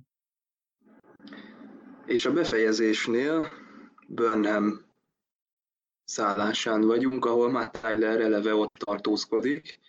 Furcsa módon ugyanaz volt a belépési kódja, mint a ö, másik univerzumban. Ez egyébként érdekes dolog, hogy bizonyos dolgokban mennyire eltér ez az univerzum, vannak viszont olyan momentumok, amikben egy az egybe ugyanolyan dolgokkal találkozunk. Ez már egy külön adást is ö, megérdemelne, hogy ez mennyire reális, hogy itt ugyanúgy feltalálják a, mondjuk a térhajtóművet, ugyanolyan technológia van, ugyanúgy néznek ki a hajók. Ezek a, az evolúciók mennyire reálisak, hiszen hogyha belegondolunk, az itteni Cochrane-nek mondjuk mások voltak a motivációi, amikor feltalálta a a térhajtóművet, és lehet, hogy éppen ezért másfajta technikai megvalósításra is került sor. Mindegy, ez már egy mellékkérdés. Tyler zavarbejtően viselkedik, legalábbis zavarbejtő benyomást kelt a nézőben, hiszen ilyenkor már tudjuk, hogy a gyengélkedőn végzett Culberrel. Itt viszont száz százalékosan Burnham bizalmába férkőzik, és hát a záró jelenet mindeközben ugye Lorca a kínzófülkébe került. Ami ott Tyler és Burnham között történik, nyilván ez a kód, ez számomra is egy megmagyarázhatatlan, hogy pont ugyanaz a kód, de ezen átsiklok, mert utána tehát egy olyan drámát látunk, ugye Tyler nemrég ölt meg valakit, de Burnham is. Ez a beszélgetés, hát ez, ez és itt nem is kellett sok párbeszéd. És persze aztán Lorca. Gondoljatok bele, Tylerre volt bízva az, hogy Lorcának ne essen baja, és Tyler viszi be gyakorlatilag Lorcát a fogdába, vagy éppen az ő gondjaira van bízva, hogy nyilván, hogy nem akarja, hogy baja essen. Ugyanakkor Lorca mégiscsak ebben a kínzókamerában köt ki, vagyis Tyler megengedte ezt, vagy éppenséggel szándékosan odajuttatta. Mindenképpen izgalmas folytatást vetít előre az itt felvázolt alapszituáció. Ugye akár az évad végéig kitart, akár nem, szándékosan a készítők egy-egy olyan dolgot meghagytak nekünk hát mézes madzagnak, mint például a császár, vagy hogy, hogy fognak helytállni a szereplők ebben az univerzumban. Eleve ez a Defiant is kérdéses lesz, meg tudunk-e valamit arról, hogy mondjuk Hoshi uralkodónő óta mi történt ezzel a hajóval, lesz-e ott olyan információ, aminek a segítségével haza tudnak jutni. Ezek mind-mind érdekes kérdéseket vetítenek előre. Valószínűleg új, új régi szereplőknek is a, úgymond a Terrán hasonmását azért meg fogjuk kapni a következő részekben. Mert e, itt valami, addig, amíg egyáltalán hazajutnak, addig bizony itt még nagyon sok minden megtörténhet. Mert azért valószínűleg itt a, azért vagy a terrán lázadók, a terránok elleni lázadók, vagy meg akkor a terránokkal is valamilyen dűlőre, valamilyen kapcsolatokat fogunk látni, ahogy ezt egyébként a trélerekben is már előrevetíthető. És hát az epizód végén szokás szerint megkapjuk az, az előzetest, attól függ, hogy ki melyik változtat nézte. Tehát amennyiben a cé bé es All Access változtat néztük, akkor ott egy ilyen preview, illetve az After Trackben is megkaptuk gyakorlatilag ezt a körülbelül fél perces, ami egyébként ettől különböző előnézet volt. Tehát van egy hivatalos harminc másodperces előzetes. Hát itt bizony van még mit tartogatni a tüköruniverzumnak. Tehát itt látunk először nyíltan Andoriánt, vagy Andóriait a sorozatban, de látjuk itt például Sarek tükörhasonmását, sőt egy tükörvokkot is, tehát itt olyan dolgok elé nézünk, amiket nagyon várunk, és tudjuk azt is, hogy Burnham és Tyler továbbra is együtt vannak, Lorcát megtört emberként látjuk viszont, és Burnham is többször is az összeomlás szélén áll, de Tillyt is kétségbe esett pillanatokban láthattuk ebben a rövid előzetesben. Tehát itt komoly dolgok következnek még, és szerintem az igazán drámai részen ezeknek a tüköruniverzumos epizódoknak, ez szerintem még most következik.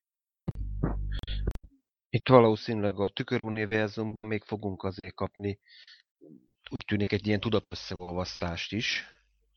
Itt lehet, hogy itt érdekes, meg fognak lepődni itt egyébként, hogy Burnham itt valamilyen telefo- katratele- katratelefonnal itt valószínűleg itt előfizetője. Egyébként a... megkérdezték Ted Sullivant egyébként, a Defiantnak egyébként láthattuk a magának az ábrázolását. Ugye itt felmerül a kérdés, azt mondják, hogy hát a, az előző, hogy a Defiant hogy kerül ide a tüköruniverzumban, mivel hát a legutolsó jelentés szerint, még a csata, hát még a szarkofággal való csata előtt, hogy egy másik szektorba járőrszolgálatot teljesít, és akkor azt mondják időanomália vagy valami. Na most ott ezt már mások is egyébként felfedezték, hogy a hajónak a kinézete, már legalábbis az a vázlat, amit látunk, az a komputer grafikon, nem nagyon hasonlít a, a rendes Defiant-en. Ezt megkérdeztek örötte Ted Sullivan. Ted Sullivan, mivel most éppen New Yorkba repül, ő azt mondta, hogy na, hogy most lehet vele beszélgetni, és ő azt mondta, hogy a terránok, miután meg elkap, elfogták a hajót, módosítottak rajta valamennyit. Tehát valami, valamennyit átépítették saját használatra. Lehet, hogy akár kaphatunk, ha látni fogjuk egyáltalán a Defiant-et ebbe a sorozatból, valószínűleg egy kicsit átépített verziót fogunk kapni. A másik érdekesség egyébként, beszélgettünk itt a Sarek és Burnham közötti telepatikus vagy valamilyen kapcsolatra, mivel hogy tudjuk, hogy Sarek a katrája egy részét megosztotta vele, ezért itt tudnak beszélgetni, ugye bár kitaláltuk ezt a katratelefon névet, nevet. Na most ezt néhány perccel ezelőtt egyébként megkérdeztem Ted Sullivant, hogy mit szól ehhez a katratelefonhoz, mint, mint új fogalomhoz. Anthony Rapp azt mondta, hogy ez Sarek vízió, de azt mondja, ez tetszik neki ez a katratelefon, mert ez úgy hangzik, mint a, be, a Batphone. És ez úgy, úgy veszem észre, hogy ez egyébként ez magának, Anthony Rappnek is tetszik ez a katratelefon, úgyhogy lehet, hogy itt, itt csatlakoznék vissza arra, hogy na most, hogy mi, mi rajongók mennyire fogjuk valamennyien módosítani itt a Star Trek-et. Tehát úgy néz ki, hogy lehet, hogy valamit újat most mi magyaroknak sikerült alkotni, mert egyébként azt írta egyébként a végére Ted Sullivan, hogy annyira imádom ezt az új fogalmat, úgyhogy szerintem lehet, hogy itt megalkottunk tényleg egy új fogalmat is. Hát meglássuk, hogy Dave csak érdemes ebbe a korszakba élni. Ez nagyon izgalmas, tehát egy, egy élő rajongói visszajelzés, azt tetszett a producernek, ez fantasztikus, ezt, ezt, ezt nagyon jónak tartom. Tehát itt, itt, itt tényleg, igen, igen, én is azt mondom, hogy érdemes ebben a korszakban élni, mert nagyon jó az a rezonancia, ami létrejöhet, és ha ez pozitív, és tényleg fejleszti a, a sorozatot, az alkotók felé olyan visszajelzést jelent. Hát gondoljunk meg, közönségtalálkozók már voltak harminc-negyven évvel ezelőtt is, és ma is ugyanúgy vannak. Ez mind-mind megerősíti az alkotókat abban, hogy jó úton járnak, és örömet okoz nekik. Tehát gondoljatok például a színházi előadásokra, ott a, a taps, a nézőknek a visszajelzése, a közeli sorokban ülő nézőknek az arca, az mennyire fontos a, a színészek számára, akik napról napra gyakorlatilag ugyanazt adják elő, de egy élő lélegző környezetben aktív visszajelzésekkel. Tehát az, az mindennél többet jelent. Na most itt ugye lezárják, dobozban van, amikor leforgatják, dobozba kerül, így is mondják azt hiszem angolul is, hogy dobozban van, mint a konzervdoboz. A tekercsek, idézőjelben most már ugye a digitális ö, nyers felvételek, megy a vágóhoz, rendezőhöz, és kikerül. És aztán lehet, hogy hónapok telnek el, és aztán jön a televíziós bemutató. Most például a Discovery esetében volt egy ö, ős bemutató, amikor valamelyik Los Angeles-i filmszínházban tényleg le is vetítették, és ott nagy régi Star Trek színészek is ott voltak, és az ő reakcióit is fontos volt az alkotók számára. Tehát ez, ez még mindig fontos. Hát azért lesz, hogy a mozi egy jó ideignek csak megmarad, a, vagy ezek a premierek és bemutatók, az utánok, vagy a közönségtalálkozók, amik mind visszajelzést jelentenek. Tehát mondom, ez a Ted Sullivannek, hogy ez tetszett Attila tényleg. Meg ezúton is köszönjük, hogy ennyire aktívan ott eljársz a Twitteren, meg a csoportokban, mert a közösség is nagyon profitál ebből, hogy hozod a híreket. Tényleg köszönjük szépen, mert ennyire aktívan mi nem tudnánk ott jelen lenni, meg részt venni. Figyelj, Dave, ezt valakinek muszáj megcsinálnia. Figyelj, hát nem olyan nehéz ez, csak, csak tényleg át kell ugranunk a saját árnyékunkat. De figyelj, mondtam, hogy egyszer megkérdezem, és látod, sikerült.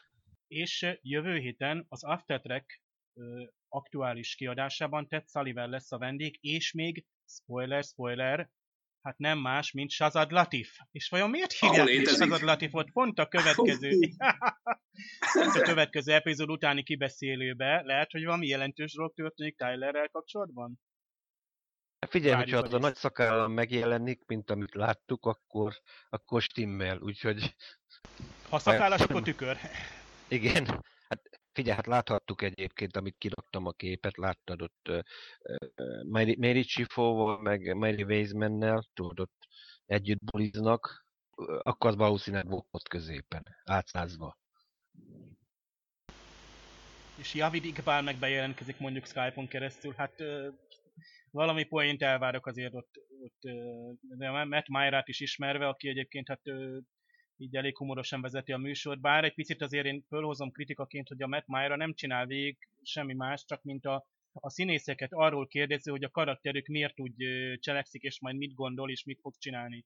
Tehát sosem a színész kérdezi, hogy ez, ez nehéz volt ez a jelenet, vagy ez mennyire volt nehéz átélni, hanem végig arról beszél, mint egy rajongó. Hát jó, most ő rajongó egyébként tényleg. Katratelefont akkor most már hivatalosan használjuk, mert Ted Sullivan rábólintott, Seregvízió mellett ez a másik. És ne feledjétek azt se, hogy nálunk is volt Szarekvíziós adás, tehát Impulzus Podcast öt Szarekvíziós adás. Mi ott voltunk a Szarekvízió forradalomnál. Hogyha van kedvetek, akkor kommentáljatok, iTunes-on is értékelhetitek a műsort, illetve YouTube-on is. Várjuk változatlanul a hozzászólásaitokat, értékeléseiteket. A Discovery jövő héten folytatódik, jövünk vissza mi is.